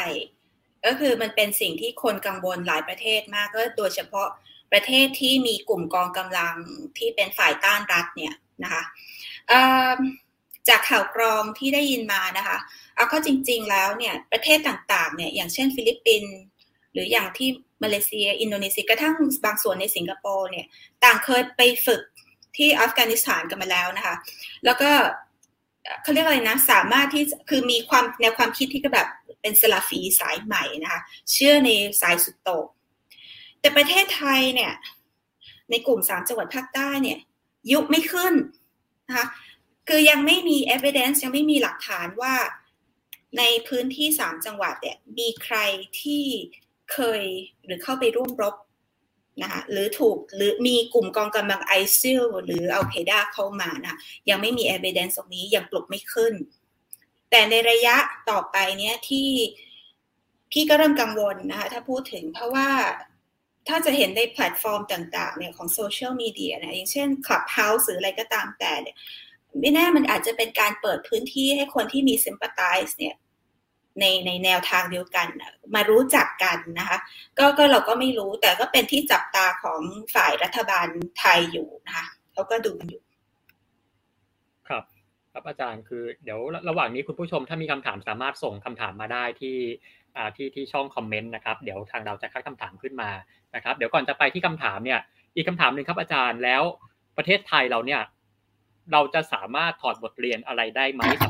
กับเหตุการณ์ที่เกิดขึ้นในอัฟกานิสถานตอนนี้ครับ มีอะไรที่สามารถเรียนรู้ได้บ้างครับอาจารย์ เหตุการณ์ที่ถ้าพูดถึงก็คือในแง่ของเรื่องกองกำลังฝ่ายต่อต้านรัฐใช่ไหมคะหนึ่งเรื่องเลยที่รัฐบาลไทยควรมองเพื่อเพื่อเป็นเป็นตัวอย่างเป็นการเรียนรู้เนี่ยก็คือว่า ถ้าคุณใช้กฎเหล็กในการจัดการกับฝ่ายต่างเนี่ย มันไม่มีทางที่จะทำให้ไรดีขึ้นนะเผื่อจะยิ่งเหมือนกับ เหมือนไปตีอะตอมเนี่ย มันก็ยิ่งแตกตัวกันมากขึ้นนะกลายว่ามีฝ่ายเล็กฝ่ายน้อยกันมากขึ้นเข้าไปอีกฉะนั้นการใช้กฎเหล็กเนี่ย ยังไงก็ไม่เป็นผลนะคะควรจะใช้วิธีการของ hearts and mind นะคะอย่างอเมริกาเนี่ยช่วงที่เขาไปคุมอยู่ที่อัฟกานิสถานเนี่ย เอาก็จริงๆเนี่ยวิธีการของอเมริกาเนี่ยก็ไม่ได้ถือว่าจะเป็น heart and mind มากมากนะคะ เพราะว่าบางทีในการจัดการกับ local เนี่ยก็ไม่ได้มีเมตตามากมายนักนะบางทีเห็นคนล้มหรืออะไรเงี้ยขับรถผ่านเขาอะไรเขาก็ไม่ได้สนใจที่จะเข้าไปยุ่งเกี่ยวมากนะคะ แม้ว่าจะมีการเข้าไปในการพยายามสร้างโรงเรียนสร้างถนน แต่ถ้ามองในแง่หนึ่งมันก็เป็นไปด้วยเพื่อเพื่ออินเทอร์เนของตัวเองด้วย เพราะว่าใน ในอัฟกานิสถานเนี่ยถนนหนทางเนี่ยที่เชื่อมต่อแต่ละเมืองเนี่ยมันไม่มีเลยคือล้าหลังมาก อเมริกาเข้าไปเนี่ยพยายามไปลงทุนตรงนี้ด้วยนะ พยายามไปเชื่อมต่อถนนสร้าง ซึ่งลงทุนมหาศาลเพราะมันเป็นภูเขาในบางจุดเนี่ยเอาเข้าจริง ๆ แค่ระยะแค่หนึ่งไมล์เนี่ย ลงทุนไปถึงห้าล้านเหรียญอย่างเงี้ย มันต้องตัดเขาตัดภูเขาคือมันเยอะมาก แล้วก็ ลักษณะการอเมริกาเข้าไปในในการจัดการก็ไม่ได้ศึกษาอย่างชัดเจน เช่นพยายามที่จะให้ฟาร์มเมอร์เนี่ยปลูกถั่วเหลืองเงี้ย เป็นต้น แต่ไปมาก็คือภูมิประเทศลักษณะมันไม่เหมาะที่จะปลูกถั่วเหลือง แล้วคนอาการก็ไม่ได้ปลูกถั่วเหลืองฉันได้ฉันนั้น เวลารัฐบาลไทยเนี่ยเข้าไปดูแลคนในพื้นที่สามจังหวัดภาคใต้ ก็ต้องไปเรียนรู้เข้าใจว่าในการที่จะเข้าถึงพวกเขาได้เนี่ย พวกการ development เนี่ยพวก infrastructure เนี่ยคุณจะคุ้มได้ขนาดไหนนะคะนอกจากนี้เรื่องการให้เงินอีกอเมริกาเนี่ยกับรัฐบาลอัฟกานิสถานเนี่ยคือให้เงินแบบให้ให้ให้สักแต่ให้อะเป็นสอง trillion แต่ก็ไม่ได้เข้าไปคุมว่าตัวรัฐบาลเนี่ยโกงมากน้อยขนาดไหน ซึ่งเอาเข้าจริง ๆ โกงมาก อย่างอัชรัฟกานีเนี่ยถือได้ว่าโกง แล้วก็มีข่าวว่า คือตอนนี้ว่าเขาก็หนีมาอาบูดาบีนะ แล้วว่ากันว่าขนเงินมาเนี่ย เป็นจำนวนตั้งไม่ตั้งร้อยล้านเนี้ย เป็นต้น คืออเมริกาก็ไม่ได้เข้าไปยุ่งตรงนี้ เมืองไทยก็เหมือนกันนะคะ ถ้าเกิดว่าในการส่งเงินเนี่ยไปช่วยเหลือเนี่ย ทางสามจังหวัดภาคใต้เนี่ย เป็นจำนวนเท่าไหร่แล้วต้องเป็นตั้งเกือบแสนล้านเนี่ย คือคุณต้องเข้าไปดูด้วยว่าเงินมันไปทางไหนทิศไหน คือต้องทำทุกอย่างให้มันโปร่งใสค่ะ อันนี้ก็คือสิ่งที่ที่รัฐบาลควรที่จะเรียนรู้จากอเมริกาในการเข้าไปในอัฟกานิสถาน ครับอาจารย์ ก็เดี๋ยวช่วงต่อไปจะเป็น Q&A นะครับ จะเป็นคำถามที่คุณผู้ชมฝากถามมานะครับ ครับ เดี๋ยวไปที่คำถามแรกเลยนะครับคำถามแรกเนี่ย อ่าทำไมคนไทยมุสลิมบางส่วนถึงได้เชียร์กลุ่มตอลิบานนะครับ แล้วก็อาจจะรวมถึงคนไทยบางกลุ่มที่มีแนวคิดทางการเมืองฝั่งอ่าฝั่งขวาในบางส่วนด้วยครับ อาจารย์มองว่าเพราะอะไรครับ คิดว่า ก็คือว่าโดยนิสัยเนี่ย คนทั่วไปก็ชอบที่จะเชียร์ underdog นะคะ เชียร์ฝ่ายรอง แล้วเวลาที่มองเรื่องเหตุการณ์ที่เกิดขึ้นในอัฟกานิสถาน แล้วก็มองเรื่องกรณีของตอริบานเนี่ยควรมองด้วยเหตุผลมองด้วย pragmatism ไม่ควรที่จะใช้ emotion ในการมองในการวิเคราะห์นะคะฉะนั้นบางคนอาจจะมองว่าอุ้ยดูสิสามารถที่จะขับไล่ประเทศมหาอำนาจออกไปได้ อย่างอเมริกาเนี่ยแค่กองกำลังไม่กี่หยิบมือเนี่ยแต่สู้มหาอำนาจได้เนี่ยแล้วก็อาจจะมองเป็นในเชิงของศาสนานะคะมองเป็นว่าโอ้ย เนี่ยมันเป็นการต่อสู้ของศาสนานะเราสามารถขับไล่กาฟิรกาฟิรก็คือคนต่างศาสนาเนี่ยออกไปจากในพื้นที่ได้ มันก็เลยอาจจะมองว่าเนี่ยคือตัวแทนในในความคิดของเขาที่เขารู้สึกว่ามันมันมันคือฝ้าของเขาเขาสามารถขับไล่คนตัวใหญ่ออกไปได้เหมือนกับกลุ่มฝั่งขวาก็เหมือนกันนะคะฝั่งขวาของเมืองไทยเขาก็มองว่าอเมริกาเนี่ยเป็นตัวแทนประชาธิปไตย เป็นตัวที่ เป็นบ่มเพาะของพวกแนวคิดเสรีนิยมนะคะฉะนั้นการที่อเมริกาถูกไล่ออกขับไล่ออกไปได้เด็กโดยกลุ่มเนี้ยก็แสดงว่าอเมริกาเนี่ยก็คือไม่ได้แข็งแกร่งอะไรเลย ไม่ได้มีความสามารถอะไรเลย มันก็เป็นความรู้สึก เอ่อเขาเรียกนะยิ้มนึกคำไม่ออก เหมือนกับแบบกระยิมยิ้มย่องแบบดีใจทำนองนั้นนะคะเออตะกี้จะพูดเรื่อง เอ่อในแง่ของเรื่องการขับไล่อเมริกาออกไปเนี่ย ของกลุ่มตายแล้วลืม ไม่เป็นไรค่ะ สมองลืมไปหน่อย ว่าจะพูดสำคัญด้วย อืม แต่ไม่เป็นไรเราคุยไปก่อน ครับน่าจะน่าจะเป็นเพราะว่าคนไทยบางส่วนเนี่ยก็จะมีทัศนคติที่อาจจะไม่ดีกับสหรัฐอเมริกามาก่อนด้วยนะครับเพราะเรื่องราวทางประวัติศาสตร์อะไรต่างๆ นานามานะครับ ก็ก็เลยก็เลยรู้สึกว่าอาการเข้ามาของตาลิบันครั้งนี้เป็นเป็นเรื่องที่เขาเขาเห็นด้วย ใช่ใช่ไหมครับแล้วใช่เป็นการเห็นด้วยแต่ครั้นี้เนี่ยอย่างที่บอกก็คือกรอบการมองที่ที่ใช้ในการวิเคราะห์เนี่ยทำไมถึงมองแค่ว่าตอริบันล่ะทำไมทำไมถึงมองแค่ตอริบันเป็นตัวแทนของศาสนาล่ะทำไมไม่มองว่าจริง ๆ มันก็มีกลุ่มอื่น ในอัฟกานิสถานที่ก็เป็นมุสลิม แล้วก็ต่อสู้ด้วยเช่นกัน อย่างเช่นตะกี้ที่พูดถึง Northern Alliance เนี่ยทาจิกิสถานเป็นเป็นกลุ่มทาจิกเขาก็เป็นมุสลิมเหมือนกันทำไมคุณไม่เชียร์เขาล่ะ เนี้ยเป็นต้น แล้วกลุ่มทาจิกิสถานเอ่อกลุ่ม Northern Alliance เนี่ยตอนนี้ก็ยังรวมตัวแล้วก็ยืนกรานที่จะต่อสู้กับตาลิบานก็คือยังไม่ยอม เพราะว่าตั้งแต่พ่อเขาละ จะเรียกบ๊อบดีแลนไม่ใช่ ก็คือตั้งแต่พ่อเขาละอาหมัดชาห์เนี่ยที่เขาเขาก็ยืนกรานสู้ตั้งแต่โซเวียตไปจนถึงปัจจุบันที่พันเชียร์ valley นะคะอันนี้ก็เป็นพื้นที่ stronghold ของเขาทำไมทำไมคุณไม่เชียร์เขาล่ะ อันนี้ก็เป็นเป็นคำถามที่อยากจะถาม อืม อืมครับ โอเคครับเดี๋ยวเชิญคำถามต่อไปเลยนะครับ ครับคำถามต่อไปครับ อะไรที่ทำให้มหาอำนาจเนี่ยต่างล้มเหลวในการเข้าครอบครองอัฟกานิสถาน จนขึ้นชื่อว่าเป็นสุสานของมหาอำนาจ ก็อย่างอย่างที่พูดไปเมื่อครู่ก็คือลักษณะเด่นเลยของอัฟกานิสถานก็คือเป็นประเทศที่ยากมากในการที่จะ ประเทศใดประเทศหนึ่งกระทั่งมหาอำนาจเนี่ยจะเข้าไปครอบครอง เพราะมันเป็นพื้นที่ภูเขาเป็นหลักนะคะ อย่าว่าแต่แค่อเมริกากับโซเวียตเลย ย้อนกลับไปตั้งแต่สมัยอังกฤษเนี่ยตอนที่เข้ามาใหม่ทั้งสามครั้งแพ้สามครั้งนะคะก่อนหน้านั้นเนี่ยมาเล็กอเล็กซานเดอร์มหาราชก็เข้ามา แต่ก็คือเกือบตายอะก็ต้องออกไปหรืออย่างเจงกิสกาเนี้ยเข้ามาใช่ไหมคือมันเป็นพื้นที่ที่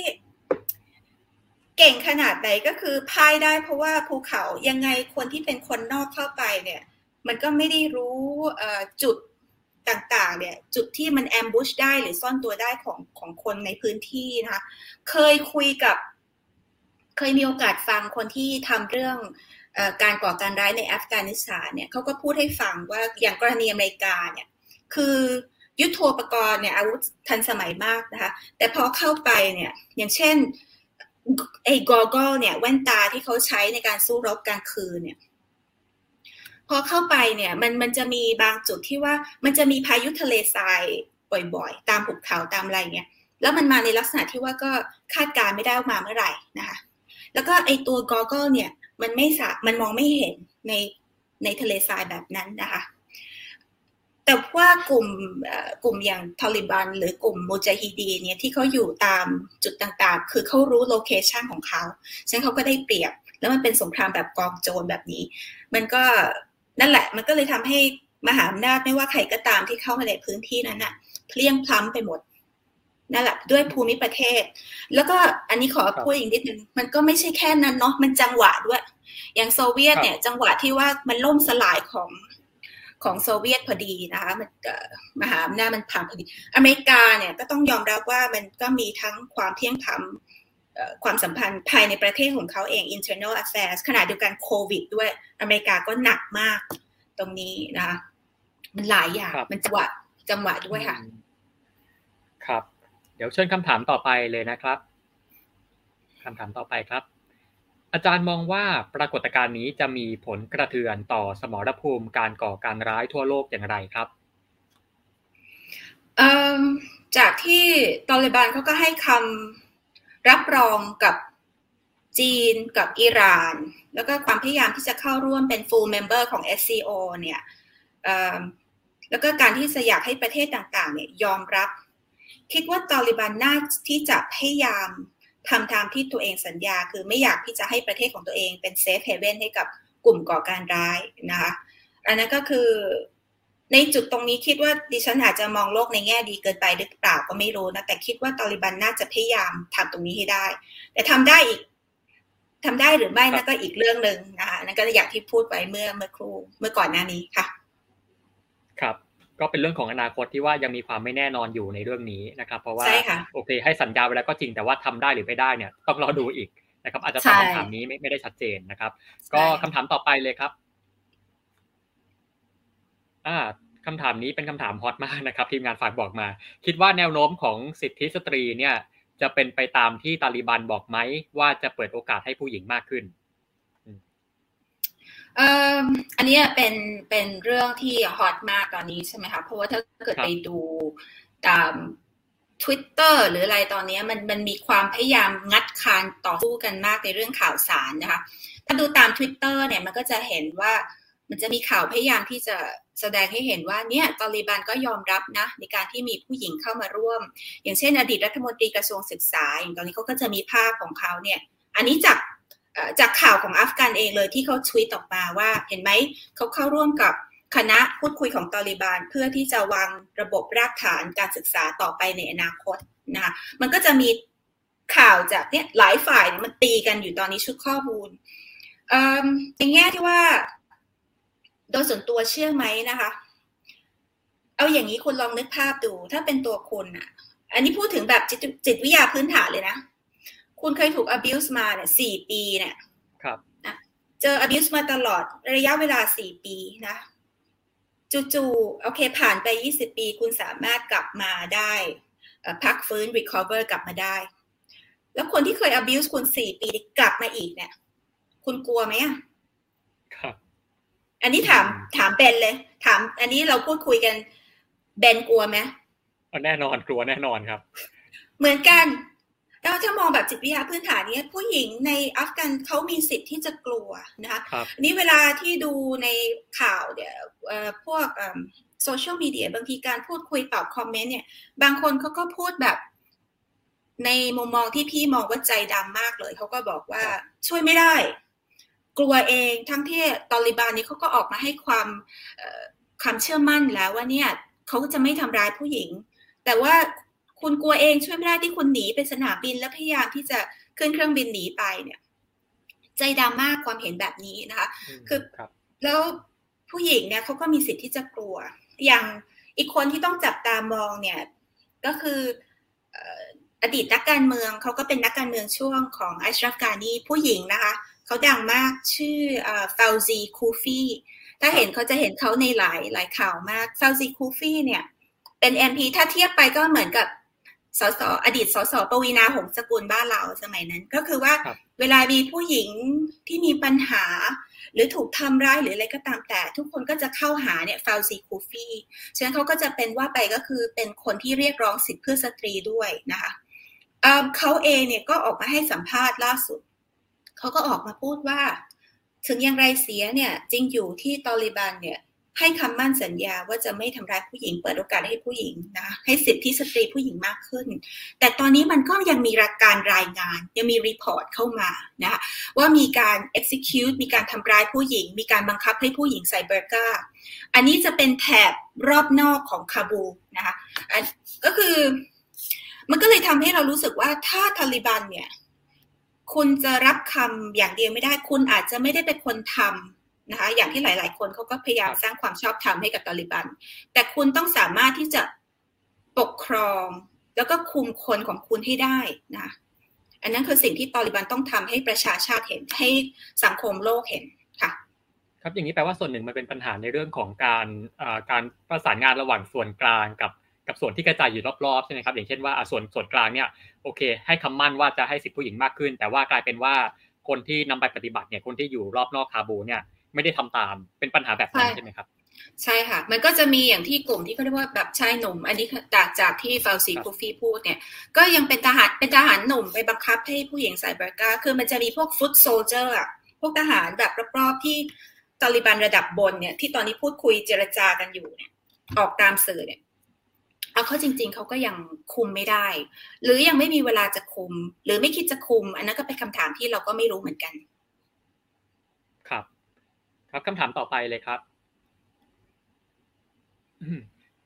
จาก 20 ปีในอัฟกานิสถาน อะไรคือบทเรียนในการวางนโยบายการต่างประเทศของสหรัฐครับ ชัดเจนเลย ไม่จำเป็นอะอย่าริอาจไปครับอย่าริอาจไปสร้างหรือไปทำ nation building ให้กับประเทศอื่นเลย คือเข้าใจแหละว่าเขาก็อยากที่จะ สร้าง democracy พัฒนาสิทธิมนุษยชน human rights ต่างๆ เนี่ย แต่หลายครั้งที่อเมริกาเข้าไปเนี่ยเพี้ยงพลัมแล้วก็ถูกตีกลับพลาดมาตลอดนะคะในการวาง strategy ก็นั่นแหละเป็น 20 ปีเป็นบทเรียน แล้วอีกอย่างหนึ่งที่ตะกี้ไม่ได้พูดถึง แล้วก็อยากลืมไปแล้วก็คิดว่าอยากจะพูดก็คือกรณีการใช้โดรนของอเมริกา อันนี้ก็เป็นอีกเหตุผลหนึ่งที่โดยส่วนตัวมองแล้วเป็นไม่เป็นความไม่ชอบธรรมในการทำสงครามของอเมริกานะแล้วก็ช่วงระยะเวลาที่ที่อัฟกานิสถานเนี่ยอเมริกาใช้โดรนเนี่ยเยอะมากบางทีพยายามเข้าไปสังหารผู้นำสูงขั้นสูงของทั้งอัลไาอิดาทั้งตาลิบันเนี่ยแต่พลาดไปเจอซิวิเลียนเยอะมากนะคะอันนี้ก็เป็นสิ่งที่อเมริกาก็ต้องจัดการในเรื่องการทำสงคราม คือพยายามลด casualty แล้วก็ลด collateral damage ที่ได้มากที่สุด ครับค่ะอาจารย์ผมถามในมุมอื่นบ้างคือ เมื่อกี้เราถามว่าบทเรียนต่อสหรัฐนะครับ แต่ว่าคือนั้นต่อสหรัฐจะออกไปแล้ว ตอนนี้มันจะมีมหาอำนาจใหม่เข้ามาอะอย่างจีนอย่างรัสเซียอะไรเข้ามาเนี่ย อาจารย์มองว่ามหาอำนาจพวกเนี้ย เรียนรู้อะไรจากสหรัฐได้บ้างครับ ก็นี่แหละว่าอย่า nation building แต่ว่าอย่าคืออย่าไปถ้าไม่จำเป็นอย่าไปยุ่งกับการเมืองเขา แต่สิ่งที่ประเทศเหล่านี้เนี่ย อย่างจีนในฉลาดก็คือเขาพยายามที่ใช้ในเรื่องของ อีโคโนมีเข้ามาเศรษฐกิจเข้ามาในการ เพราะว่าเป็นความตั้งใจของจีนแล้วว่าตราบใดที่ฉันไม่ยุ่งเรื่องการเมืองของคุณ คุณก็ไม่ควรที่จะมายุ่งเรื่องการเมืองของฉัน อันนั้นก็คือเป็นอ g e n d a ของจีนอยู่ละนะคะดังนั้น ชัดเจนเลยว่าจีนเขาก็เข้าไปยุ่งในเรื่องเศรษฐกิจตาลีบันเขาก็เขาก็อยากได้นะเรื่องเศรษฐกิจนั้นพูดพูดถึงเรื่องอย่าง BRI เนี่ยไอ้ Belt and Road Initiative มันก็จะมีแบ่งเป็นสองฝากใช่ไหมคะก็คือเป็น hard BRI แล้วก็เป็น soft BRI ใช่ไหมคะ soft BRI นี่มันก็จะเป็นเชิงของ education เชิงของสิทธิสตรี สิทธิมนุษยชนนะคะและในส่วนของ hard BRI ก็คือว่าในเรื่อง security แล้วก็เรื่อง economy ไอ้จุดตรงเนี้ยที่จีนเขาก็จะให้ความสนใจแล้วก็คิดว่าน่าจะพอจัดการได้ง่ายนะคะ hard BRI เนี่ยแต่เรื่องของ soft BRI เนี่ยก็ไม่แน่ใจว่าจีนจะให้ความสำคัญมากน้อยขนาดไหนนะแต่ก็เป็นอ g e n d a เป็นอิชูหนึ่งที่เขาก็พยายามที่จะกดดันตอลิบันด้วยนะครับ ครับคำถามต่อไปเลยนะครับ การกลับมาของตาลิบันนะครับท้าทายระเบียบโลกและการต่อสู้เชิงอุดมการณ์บนเวทีโลกอย่างไร ครับมีผลกับเรื่องประชาธิปไตยเสรีนิยมอะไรมีผลไหมครับในในเรื่องนี้ อืม อันนี้น่าสนใจ คือในเรื่องของเชิงอุดมการณ์เวนบนเวทีโลกตอนนี้มันก็จะทำให้ เป็นการพูดถึงเรื่องศาสนาและเป็นเรื่องของว่าด้วย democracy แล้วก็ว่าด้วยเรื่องอิสลามนะคะตกลงคนก็คงจะนั่งถกกันตอนนี้ว่าประเทศที่เป็นอิสลามิกคันทรีเนี่ยสามารถที่จะเป็น democracy ได้ในขณะเดียวกันไหม มันก็จะเป็นเรื่องที่ถกกันมายาวนาน แล้วก็อัฟกานิสถานก็น่าจะเป็นประเทศที่ดึงประเด็นนี้กลับขึ้นมาให้เราถกเถียงกันได้อีกนะคะแล้วอย่างอัฟกานิสถานก็ออกมาพูดเลยเนี่ยสภาสุรอเขาก็บอกว่าเขาจะไม่เน้นนะ democracy เขา จะอิงตามสภาสุรอเขาจะอิงตามชริยะหลอนะนั่นแหละค่ะก็คือน่าจะเป็นประเด็นว่าได้เรื่องไม่ใช่เสรีประชาธิปไตยหรือฝ้าของคอนเซอร์เวทีฟแต่น่าจะเป็นในเชิงของศาสนาที่ที่น่าจะเป็นการถกเถียงกันมากขึ้นในประเด็นนี้ค่ะก็เห็นอย่างเห็นอย่างโซเชียลมีเดียเมืองไทยตอนนี้ตกลงที่เขาถกกันเขาไม่ได้มาถกกันเรื่องภูมิรัฐศาสตร์โลกอย่างที่ ที่ที่เราควรจะถกกันหรือในเชิงของ national interest นะคะ เรื่องหลักๆ เลยที่เขาถกกันก็คือเรื่องศาสนาเนี่ยเป็นต้นนี่ก็ยกยกตัวอย่างให้ฟังครับ ครับคำถามต่อไปเลยนะครับใน UAE นะครับคือตอนนี้อาจารย์อยู่ที่ UAE นะครับ ข่าวเรื่องของอัฟกานิสถานมีจุดเน้นที่เหมือนหรือต่างจากในตะวันตกและในเมืองไทยยังไงไหมครับ อาจารย์อยู่ที่นั่นเนี่ยข่าวที่นั่นเขาเขาพูดอะไรยังไงกัน อ่าเอ่อตะกี้เมื่อตอนก่อนรายการเราก็พูดกันเรื่องนี้หน่อยนึงเนาะก็คืออย่างที่ที่พูดไปสักครู่ก็คือ UAE เนี่ย พูดไปเดี๋ยวพี่ก็จะต้องถูกดีพอร์ตหรือเปล่าก็ไม่รู้ก็ต้องพูดแบบระวังนิดนึงก็คือว่าข่าวของ UAE เนี่ยก็คือเป็นข่าวโดยรัฐบาลนะคะส่วนใหญ่เวลาเราเข้าไปอ่านข่าวเขาก็คือคอจะเป็นการโปรรัฐบาล นี่พูดถึงมากไหมเขาก็ไม่ได้พูดถึงมากนะคะมันก็อาจจะมีที่พูดถึงกลุ่มอัฟกันที่เขาอพยพมาอยู่ในประเทศนี้ก็จะมีการไปสัมภาษณ์กลุ่มอัฟกันเหล่านี้ว่าตกลงมีความเห็นยังไง ซึ่งส่วนใหญ่คนที่อพยพมาเนี่ยเขาก็กลัวเขาก็กลัวการกลับมาของตอริบันนะคะ อีกประเด็นหนึ่งที่ UAE เกี่ยวข้องอย่างมากเลยก็คือเป็นเนี่ยเป็น sanctuary ของผู้ลี้ภัยทางการเมืองก็คืออัชชัฟกาดีตอนนี้ก็มาอยู่ที่นี่นะคะแล้วตอนนี้มันก็มีข่าวที่พูดถึงว่า เอ๊ะทำไม UAE เนี่ยถึงเป็นประเทศที่เป็น sanctuary ให้กับผู้ลี้ภัยทางการเมืองเยอะแยะมากมายนะตัวอย่างที่เมื่อก่อนก็มีอย่างเบเนซิบุตโตใช่ไหม General Mushrif ของปากีสถานสเปนเนี้ย King of Spain ใช่ไหมคะวันคาร์ลอสเข้ามา แล้วก็อดีตผู้นำไทยสองท่านที่ก็เข้ามา ฉะนั้นเขาก็เลยมองว่าตกลง UAE เนี่ยมันมันคือถ้าในแง่ของการดำเนินการระหว่างประเทศของเขาเนี่ยเขาพยายามที่จะลอยตัวกับปัญหาทุกปัญหา เป็นเป็นเป็นสิ่งที่ UAE กระทำมาโดยตลอด ถ้าไม่จำเป็นเขาจะไม่เข้าไปยุ่งเกี่ยวนะคะแต่สิ่งที่ UAE ตอนนี้ทำได้เนี่ยก็คือยอมรับผู้อพยพ จากอัฟกานิสถานเข้ามา ซึ่งเขาก็ให้ให้พื้นที่ 5,000 คนจากอัฟกันเข้ามา แค่ 10 วัน แต่หลังจากนั้นเขาก็จะโยกให้ไปอยู่ประเทศที่3นะคะคือตอนนี้ประเทศหลายประเทศมากที่ช่วยอเมริกาในเรื่องนี้ในการที่พยายามขนย้ายผู้อพยพมานะแล้วก็จะส่งต่อเอ่ออันนี้อันนี้อาจจะนอกเรื่องคำถามนิดนึงแต่อยากจะแอดเพราะตะกี้ลืมพูดถึงเรื่องผู้ผู้อพยพเนี่ยน่าสนใจครับ ก็คือกลายเป็นว่าคนหนีกันออกมาเยอะมาก ส่วนใหญ่ก็จะเป็น intellectual ด้วยอะไรด้วย คือคนก็กลัวเรื่อง brain damage เอ้ยไม่ใช่ brain damage brain drain brain damage พี่ brain drain เอ่อ brain drain ออกมานะคะอันนี้เนี่ยกลายเป็นว่าเป็นประเด็นของการเมืองภายในประเทศของอเมริกาละ เพราะว่า เขาก็พูดกันว่าจะยกย้ายกลุ่มผู้พยพไปอยู่อเมริกานะทีนี้พวกอย่าง Fox News หรืออย่างฝ่าย Republican เนี่ยเขาก็เริ่มออกมาแสดงความไม่พอใจแล้วว่า แล้วก็จะใช้รูปที่ที่มีผู้พยพเต็มลำเครื่องบินเนี่ยบอก เราจะให้คนพวกนี้มาประเทศเราเหรออะไรคือ เริ่มสร้างไอ้นี่ละวัฒกรรมซีโนโฟเบียและของกลุ่มพวก refugee เนี่ยเริ่มไม่พอใจ อาจจะเป็นอีก ก็จะเห็นอีกภาพหนึ่งละของหลังจากนี้เรื่องว่าด้วย refugee ในอเมริกาที่ที่ก็น่าเป็นห่วงค่ะ น่าจะทะเลาะกันเพิ่ม ที่น่าสนใจนะครับ เรื่องนี้เพราะว่าคนไม่ค่อยพูดถึงกันเท่าไหร่นะครับ ใช่ครับค่ะ ครับคำถามต่อไปเลยครับ น่าจะสุดท้ายแล้วนะครับ ค่ะ ครับ เชิญเลยครับการตอบโต้ของตาลิบันในการปฏิวัติ หรือระบอบอัสลาฟอัสลาฟกานีนะครับชี้ให้เห็นว่าอเมริกาและอัฟลาส ดีลผลประโยชน์กับตาลิบันไม่ได้ทำไมตะวันตกและอัฟลาสเนี่ยไม่สามารถที่จะดีลประโยชน์กับตาลิบันได้ครับ อะไรเป็นตัวแปรบ้างจะว่าตะวันตกเดียวไม่ได้ก็ไม่ถูกนะ จริง ๆ แล้วว่าน่าจะเป็นแค่ตัวอัชราฟเองมากกว่า เพราะอย่างตอนที่มีการเจรจาที่โดฮาเนี่ย อเมริกาก็ร่วมพูดคุยนะคะ อย่างเมื่อครู่ที่พูดถึงผู้หญิงนักการเมืองเมื่อครู่ค่ะฟาวซี่คูฟี่เนี่ยเขาก็เข้าไปร่วมพูดคุย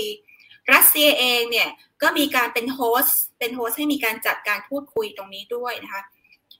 คนที่ไม่ยอมพูดคุยกับชาวบ้านคือตัวฮัชรัฟกานีนะคะตัวอัชรัฟกานีเนี่ยถ้าว่าไปเป็นอุปสรรคสำคัญเลยในการที่ในการเรื่องเดียวการเจรจานะคะเพราะว่าตอนที่ทรัมป์เนี่ย เซ็นสัญญากับตอริบานเนี่ยเป็นการเซ็นสัญญาหยุดยิงไม่ให้ยิงกัน แค่เฉพาะตัวทรัมป์กับตอลิบันนะคะแต่ว่าตัวอัชราฟเนี่ยไม่ได้อยู่ตรงนั้น ซึ่งทรัมป์ก็ไม่ care ทรัมป์ก็มองว่าอะก็คุณก็ยิงกันไปนะคะแต่ว่าชั้นระหว่างอเมริกากับตอลิบันจะไม่มีการสู้รบกันละนะคะแล้วก็ในเดียวตรงนี้เนี่ยเขาก็ไม่ได้ร่วม Northern Alliance เข้ามาด้วยนะคะจริงๆเนี่ยน่าจะดึงพวกเขาเข้ามาร่วมพูดคุยด้วย แต่ตอนนั้นก็ไม่ได้มีไม่ได้มีเดียวในตอนนี้ เพิ่งมามีตอนนี้ที่ตอริบันเนี่ยเริ่มเดินสายพยายามที่จะดึงทุกกลุ่มเข้ามาร่วมเป็นเป็นเป็นกลุ่มเดียวกันนะคะเออนั่นแหละ แล้วก็จริงๆแล้วเนี่ยอันนี้อยากพูดขำๆ ถ้ามองแบบง่ายๆเลยนะ Northern Alliance เนี่ยจริงๆ แอบคล้าย Game of Thrones เหมือนกันนะ เหมือน House of Stark ครับ ออจริง ๆ อันนี้มองแบบง่ายๆเลย แล้วก็อาหมัดชาห์เนี่ยแอบเหมือนเน็ด สตาร์กก็คือถูกฆ่า แล้วก็ลูกชายเขาตอนนี้ก็คือเป็นตัวแทน ลูกชายเขาไม่แน่ใจที่จะเป็นจอนสโนว์หรือร็อบสตาร์กนะคะ แต่ว่าก็เป็น intellectual ที่จบมาจากอังกฤษแล้วตอนนี้ก็ยืนกรานที่จะไม่ยอมตาลิบันนะคะ แต่ว่านั่นแหละก็คืออัชราฟเนี่ยเป็นคนที่ไม่คิดที่จะร่วมมือกับตาลิบันตั้งแต่ต้นอะโทษทีพอพูดแปมก็นึกออกว่า อัชราฟอาจจะเชื่อเชื่อมั่นอย่างหนึ่งว่าพื้นที่ตรงนี้เป็น strategic ยังไงเสียอเมริกาก็ไม่ทิ้งตัวเองแล้วก็ไม่ออก ฉะนั้นมันก็เลยทำให้เกิดความล่าช้าในการที่ตัวรัฐบาลของอัชราฟเนี่ยพยายามที่จะปรับตัวเองนะคะคือไม่คิดปรับเพราะคิดว่ายังไงเสียอเมริกาก็ไม่ออก เพราะหลายครั้งที่อเมริการ่ำร่ำจะออกแต่ก็ไม่ออกอัชราฟก็เชื่อว่าครั้งนี้ก็เช่นกันนะคะแต่ก็ผิดพลาดค่ะ ครับอาจารย์เดี๋ยวก่อนปิดรายการวันนี้เนี่ยก็ ผมถามมีคำถามหนึ่งนะครับอาจารย์พูดถึงเรื่องของกลุ่ม Northern Alliance ขึ้นมาเนี่ยซึ่งตอนนี้เป็นกลุ่มที่ใหญ่ที่สุดที่ต่อต้านตอริบันในตอนนี้นะครับ อาจารย์มองว่ากลุ่มนี้เนี่ยจะเป็นความหวังให้กับอัฟกานิสถานนะครับที่จะที่จะต่อต้านตอริบันนะครับ ไม่แน่ใจว่าเป็นความหวังหรือจะเป็นตัวทริกเกอร์สงครามกลางเมืองนะคะเพราะว่าหลังจากนี้เนี่ยถ้ามองคิดว่าจะทุกอย่างจะเป็นไปโดยสันติไหม คิดว่าสงครามมีสิทธิ์ที่จะยังเกิดสงครามกลางเมืองเกิดขึ้นนะคะ ก็เพราะเขายืนยันเลยตัวอาหมัดมาสุดเนี่ยลูกชายของอามัดชาเนี่ยยืนยันว่าจะยืนการและจะต่อสู้ตาลิบัน อย่าลืมว่าตาลิบันและอัลไคด้าเนี่ยก็คือเป็นฝ่ายที่เคยฆ่าพ่อเขานะคะมันมันคงมีเรื่อง personal ตรงนี้ด้วยอะไรด้วย แล้วก็เขาก็เป็นคนยืนกรานเองว่า ตอนนั้นที่มีการคุยเดียวกันเนี่ยที่โดฮาเนี่ย ทำไมไม่คือคือเขาหน้าที่จะเชิญพวกเขาเข้าไปร่วมพูดคุยด้วยนะคะแต่ก็คือไม่ได้เชิญพวกเขาถือว่าเป็นการถือว่าเป็นอ่าเป็นการเจรจาที่ sloppy มากในมุมมองของเขานะก็คือตรงนี้เป็นจุดที่ระยะยาวเป็นไปได้ว่าสงครามกลางเมือง เป็นความหวังไหมไม่น่าจะเป็นความหวังที่ทำให้เกิดสันติสุข แต่ว่าอาจจะเป็นความหวังกับบางส่วนที่เขาคนที่ต่อต้านตาลิบันค่ะในแง่นั้นมากกว่า คครับอาจารย์ก็สมควรแก่เวลานะครับ วันนี้ก็ต้องขอขอบคุณอาจารย์ดงยี่หวาที่มาร่วมแลกเปลี่ยนกันในวันนี้นะครับ สวัสดีครับขอบคุณค่ะขอบคุณค่ะครับ แล้วก็วันนี้รายการวันโอวันวันออนวันก็ขอลาไปก่อนนะครับ สวัสดีครับ